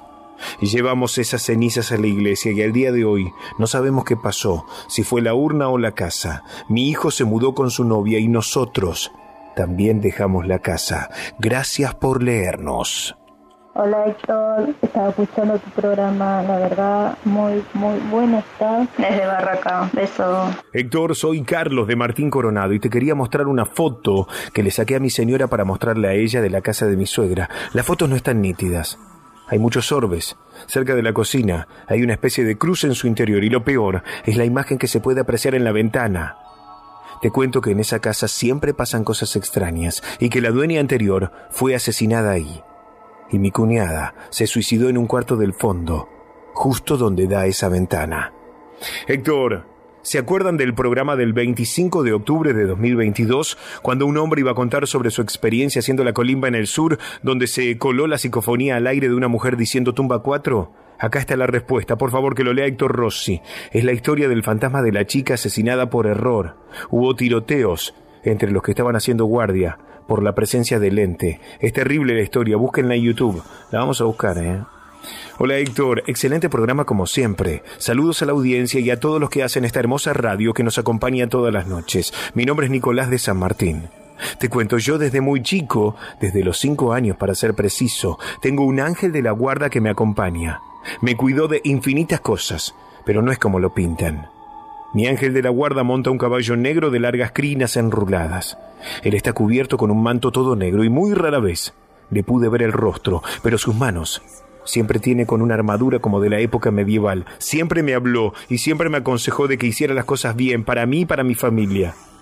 Este caballero es una calavera y no lo veo solo en mis sueños. Muchas veces lo he visto caminar a mi lado. Que tengas buenas noches, sector, y buenas pesadillas para todos. Hasta la medianoche. Escuchás. Escuchás La Noche Paranormal en 1015 La Pop. Héctor Rossi tiene la palabra. Seguí escuchando. Seguí escuchando La Noche Paranormal en 1015 La Pop. La radio no se hace responsable de lo que suceda. Desde este momento hasta la medianoche. Pasar cosas paranormales. Pasar cosas paranormales. Pasar cosas paranormales. Y empiezan a pasar cosas anormales. Ahora empieza el microprograma que te deja maquinando. Hasta su próxima edición. ¡Bravo! Espectacular, ¿eh? Bienvenidos a Maquinando. ¿Me puedes explicar dónde está la mona que llegamos a este momento del No programa y no entiendo está? cómo no está en la mejor parte del programa aparte. Maquinando. Me da la impresión de que ayer, que no le hicimos parte del Maquinando el domingo con el te- los temas románticos, se enojó. Sí, se enojó, se enojó. ¿Se- ¿Percibís lo mismo? Sí, porque me dijo, ¿cómo no me van a invitar a mí a bailar con ustedes? Porque después nos quedamos bailando. Sí, bueno, eso no lo cuentes por las dudas, pero oíme, y... Pero hoy estuvo la mona. Sí, estaba acá hace dos minutos. ¿Podemos ir a buscarla por la radio? No me digas. Mira, eh, tengo un micrófono eh, especial que me dio la gente de Indalo para salir a recorrer todo el edificio y que no pierda señal. Por favor. ¿Te animás? ¿Para dónde está igual? Mira, no sé, vamos a salir del estudio de pop. Estamos en vivo, ¿eh? Ya termina el programa, estamos buscando a la mona. Esto es en vivo. Sí, pará, vamos a ir buscándolo. Ah, eh, vení, vení más cerca del micrófono vos también, pará. Ahora estamos saliendo, estamos en el pasillo técnico de la pop. Sí. Está Alejo Moran en la Ya puesta al aire. esperando, esperando que empiece Sí. la trasnoche. Ya viene Gustavo Galván y está Alejo Moran acá en el control de pop. Eh, Alejo, querido, ¿cómo andas tanto tiempo? ¿Todo bien? Muy bien, che, muy bien, muy bien. Oíme, la mona, ¿la viste? Ah, recién cuando entraba a, lo- a la radio, los molinetes, la vi pasar por el pasillo. ¿Pero que salía, de, salía del edificio? Ya cruzaba, de, y como pareciendo para el baño. ¿Cómo estaba vestida? ¿Qué es esa pregunta? Venía porque me dijo que tenía un vestido rojo puesto. Puede ser, sí, era una cosa. Yo vi un flash que pasaba, Porque yo pero en un momento la vi que se cambió Pero entonces de acá, pero lunes a las 12 de la noche, ¿dónde vas a ir? con un vestido rojo. Raro, ¿no? Vos la conocés, Alejo, de hace mucho. ¿Cuántos años hace que trabajas acá? Y desde el 2010, un montón. Eh, Sí, y mejor, ella que no, estaba. mejor que no hable Alejo porque me parece que puede enterrar a más de uno. Gracias, Alejo. No, no, gracias. Gra- Gracias, vení, vamos a otro, gracias, vamos a buscarla. Eh, es raro porque no nos dijo nada, lo que sí yo la noté a la mona últimamente diferente. Eh, para mí está celosa de nuestra relación. Yo creo que se dio cuenta de todo. Hoy- no, me parece que se No, porque antes la preferías a ella. ¿Esto que es Juan? Sí, Juan. ¿Quién está? ¿Cómo andas? ¿Todo bien? Bien. Perdóname, eh, ¿te podemos hacer una pregunta? ¿La viste a la mona? La ubicás a la Mona Carballo, es amiga Sí, tuya. claro, claro que sí. ¿Tu nombre era? Juan Pablo. Juan Pablo que está operando en Guan. ¿No la viste por acá la mona? No anduve por acá. Por acá No anduvo. No nos mentirías. Jamás. Gracias, Juan, gracias. Bueno, pará. Eh, ya son dos Hay que personas buscar dicen bien igual que hay, hay versiones eh, contrarias. Sí, dice que no estuvo, pero para mí hay que buscar bien abajo de las mesas, ¿viste que ella ¿De se las esconde, mesas? se esconde? Como los Para- chicos. Para asustar gente. Esa sos vos la que hace esa boludez. Estamos en la puerta del edificio de Pop Radio con nuestro amigo de seguridad. Eh, ¿Cómo era tu nombre que me olvidé? Oscar, querido, ¿la viste a la mona? No. Hoy no. ¿vos- ¿La viste hoy a la mona? Vino hoy, vino. Vino, y para nosotros vino. Sí, sí, ahora que me acuerdo sí vino, vino. Uh, algo está ocu- ocultando, ¿eh? Algo está ocultando. ¿Vos ¿La tenés guardada ahí? En las cámaras, estamos mirando las cámaras de. La estamos buscando a la mona. Esto es en vivo, ¿eh? No está, no está. ¿Es esa? No está. No, no, no. No. No es, no es, no es, no, es. Bueno, gracias. Eh, vamos a. Para, perdóname. Eh, a ver, ¿y acá qué radio es esta? Juro. Ahí está. Estamos entrando a Vale. ¿Están al aire? Esto es en vivo, ¿eh? Estamos entrando al edificio de Vale. Está todo oscuro. Está todo muy oscuro. ¿Qué te da miedo? Pará. Estamos buscando a la Mona Carballo para, para la noche. Para... ¿No la vieron a la Mona? ¿Cómo andamos? ¿Todo bien? ¿No la viste a la, Mo- la ubicás a la Mona Carballo, a Romina? ¿No estuvo por acá? No. Che, algo raro, algo paranormal pasó, ¿eh? Escuchá, eh, ella tiene su participación especial en Maquinando, me parece que se la saco, ¿eh? ¿Qué le vas a sacar? La participación en Maquinando. Me asusté. No puede faltar así en Maquinando. ¿Cómo? No puede faltar así en Maquinando, es, es muy necesaria en el programa. Eh, ¿dónde- ¿Por dónde se pasa a.? Pará, eh, déjame ver quién estaba en. Porque me pareció ver a una compañera mía, Nora Costa. ¿Esto que fuimos recién era Vale? Era Vale y Mega. Y Ah, pará, recién estábamos. No, pará, esto es Mega. A este chabón no lo, no lo conozco, a este locutor. A ver si está Nora. Y este es el informativo. A Nora la conozco. A Nora la conozco. A ver si Nora puede. A ver si Nora me reconoce. ¿Podemos ir a preguntarte algo? Sí, no me dice. Listorti, sí, no es Listorti, es Héctor Rossi. ¿Te confundí con Listorti? Para mí te confundí. ¿En serio? Pará, a ver. eh, eh, ¿Cómo entramos a esa radio? Nunca entré. ¿Y por dónde estábamos? Estamos volviendo sobre No me di cuenta que se entraba por ahí. Pará, ¿eh? Esto es en vivo. Lo que pasa es que no quiero hablar muy alto porque nos estamos metiendo en otras radios. Nora Acosta fue compañera mía de Lícer. Lo que pasa es que no sé si me recuerda. A ver. Están, ¿se, puede, ¿Se puede pasar? Perdóname, ¿cómo andamos? ¿Todo bien? ¿Bien vos? ¿Todo tranquilo? Nora, estamos en Vale. eh, estamos... eh, hola Nora, ¿cómo andás? Le contaba eh, Macarena Ruiz, productora de la. Noche Paranormal. Nos No, vimos en tu cumpleañito. Es verdad. Ah, es verdad, es verdad, es verdad. ¿Te acordabas de Nora? Sí, pero igual mm, como al final me piqué un poco, como que pierdo la memoria. Es una vergüenza esta piba. Bueno, cosas que pasan. Oíme, estamos. Amistades. Sí, es, ya me conoces. Escucha, estamos en la noche paranormal. Estamos en, la no- estamos en vivo. Escucha, estamos en vivo para la noche paranormal. Para el final del programa, buscando a nuestra compañera Romina Carballo a la mona que. ¿No vino la mona? venimos a preguntar a vos. A la estás- mierda. no la estás cubriendo, no hay, no te pidió que la. Fíjate que no estoy acá escondida, Está escondida, ¿eh? Es muy latina la, la mona. Puede llegar a estar acá. ¿Buscaron bien? No, de verdad no. De verdad no. Se tiene que fijar acá y allá en el sector streaming Sí. de Ah. Vale, ahí, que- donde hay muchas luces tipo ovni, ahí puede llegar a estar la mona. Vos, eh, No la vi para nada. ¿Tenés conocimiento? No tengo código, la conozco hace mucho. Ah. Yo llegué acá, la mona ya estaba, me dijo tranqui. No pasa nada. Si lo hago yo, todos pueden, me dijo. La Yo- mona una genia. No, me dijo así, yo estaba en pánico, nuevita. Nora, Épocas eh, de autocontrol. ¿Cuántos años hace que trabajas acá? 12. Uh, oíme, porque nosotros sospechamos con Macarena que la mona está con alguien. Sabemos que estaba separada sola, pero entendemos que está pasando algo con alguien de la radio. Lo que pasa en la radio. Como lo que pasa en En la radio, lo que pasa en el ISER. y si fue el de Paseo Colón. Ya está. Ya, No, nosotros no, no podríamos contar absolutamente nada de lo que pasó en el ISER cuando estudiamos con Nora. No vamos a dar nombres de colegas tampoco, jamás. No. No. No, no manden a nadie al frente. Yo, En realidad yo sí quiero saber nombres. Héctor se portaba bien. Sí. Sí, re. Oh, una- un ejemplo a seguir. Y Nora también, ¿eh? Ojo, ¿eh? Sí, también. Bueno, te vamos a dejar Santa trabajar. Nora y San Héctor, sí, sí. ¿querés Esos que archivos... diga? est- No, no, eh, nos vamos, nos vamos. Te dejamos trabajar. te dejamos No voy a hablar de la vida privada de la mona acá. La logia de las locutoras de Indalo tenemos un pacto. Si la ves o la encontrás, mandala pop. Porque tiene que estar haciendo el programa en este momento ella. Bueno, qué feo tampoco la, exposición así tan buch. Capaz que la Macarena- mi- capaz que pasó algo paranormal y vos estás, eh, No, que por eso. boludeando, ¿no? Puede ser una hipótesis, obvio. Estamos en esa también. Estamos buscando. Mirá si la abdujo el muñequito ese que apareció. ¿Viste? De Jaime Maussan. Era un bicochuelo. Gracias, Nora. Gracias, gracias, gracias. Gracias, de verdad. ¿eh? ¿Vos la viste la mona? No, no. No, La verdad que no. No, bueno, eh, te creemos. Gracias. Nos vamos. Che, eh, es impresionante. Tardísimo, yo ya me tengo que ir a mi Yo casa. también, quería tocar a Canal 26. Para... Cuidado. No, déjame salir un poco a la puerta, a ver si en la, en la calle hay alguien. No fuimos a Radio 10, pero me da vergü- vergüenza un poco porque no los conozco a los que están al aire. ¿Quién? Hay cosas re serias, no nos vamos a meter ahí con... No te creas. Para, a ver, eh, no la viste la mona seguro, ¿no? No, no lo vi. No. Estamos en la puerta de la radio, una desolación. Pero que no hay nadie, boluda. Pero ni una persona, pero ni A un ver gato, si está Miriam. Arcelito, acompañame a ver si está Miriam Arcelito en la esquina de la radio. Esto es raro, nunca vi tan desolado. Pero tengo miedo que sea una invasión Pará, algo zombie. pasó, pero la gente, ¿por qué es tan temprano? Yo creo que hace eco la- nuestras voces. No, estamos en la esquina de Uriarte, Nicaragua y no hay nadie, loco. O sea, pero nunca vi tan desolada esta esquina. Y la radio adentro vacía. Adentro está el estudio vacío. Ni Campañolo, Campañolo se fue a la mierda. Campañolo se fue a la mierda. No sé qué hacer. eh, vamos a tener que cerrar acá. Mañana le preguntamos qué hizo, porque ya está, yo- 12, ya me tengo que ir. Para mí yo- ya no aparece más hoy. Bueno. Para mí se fue. Eh, bueno, mañana volvemos. Pueden opinar en el 11 27 84 1073.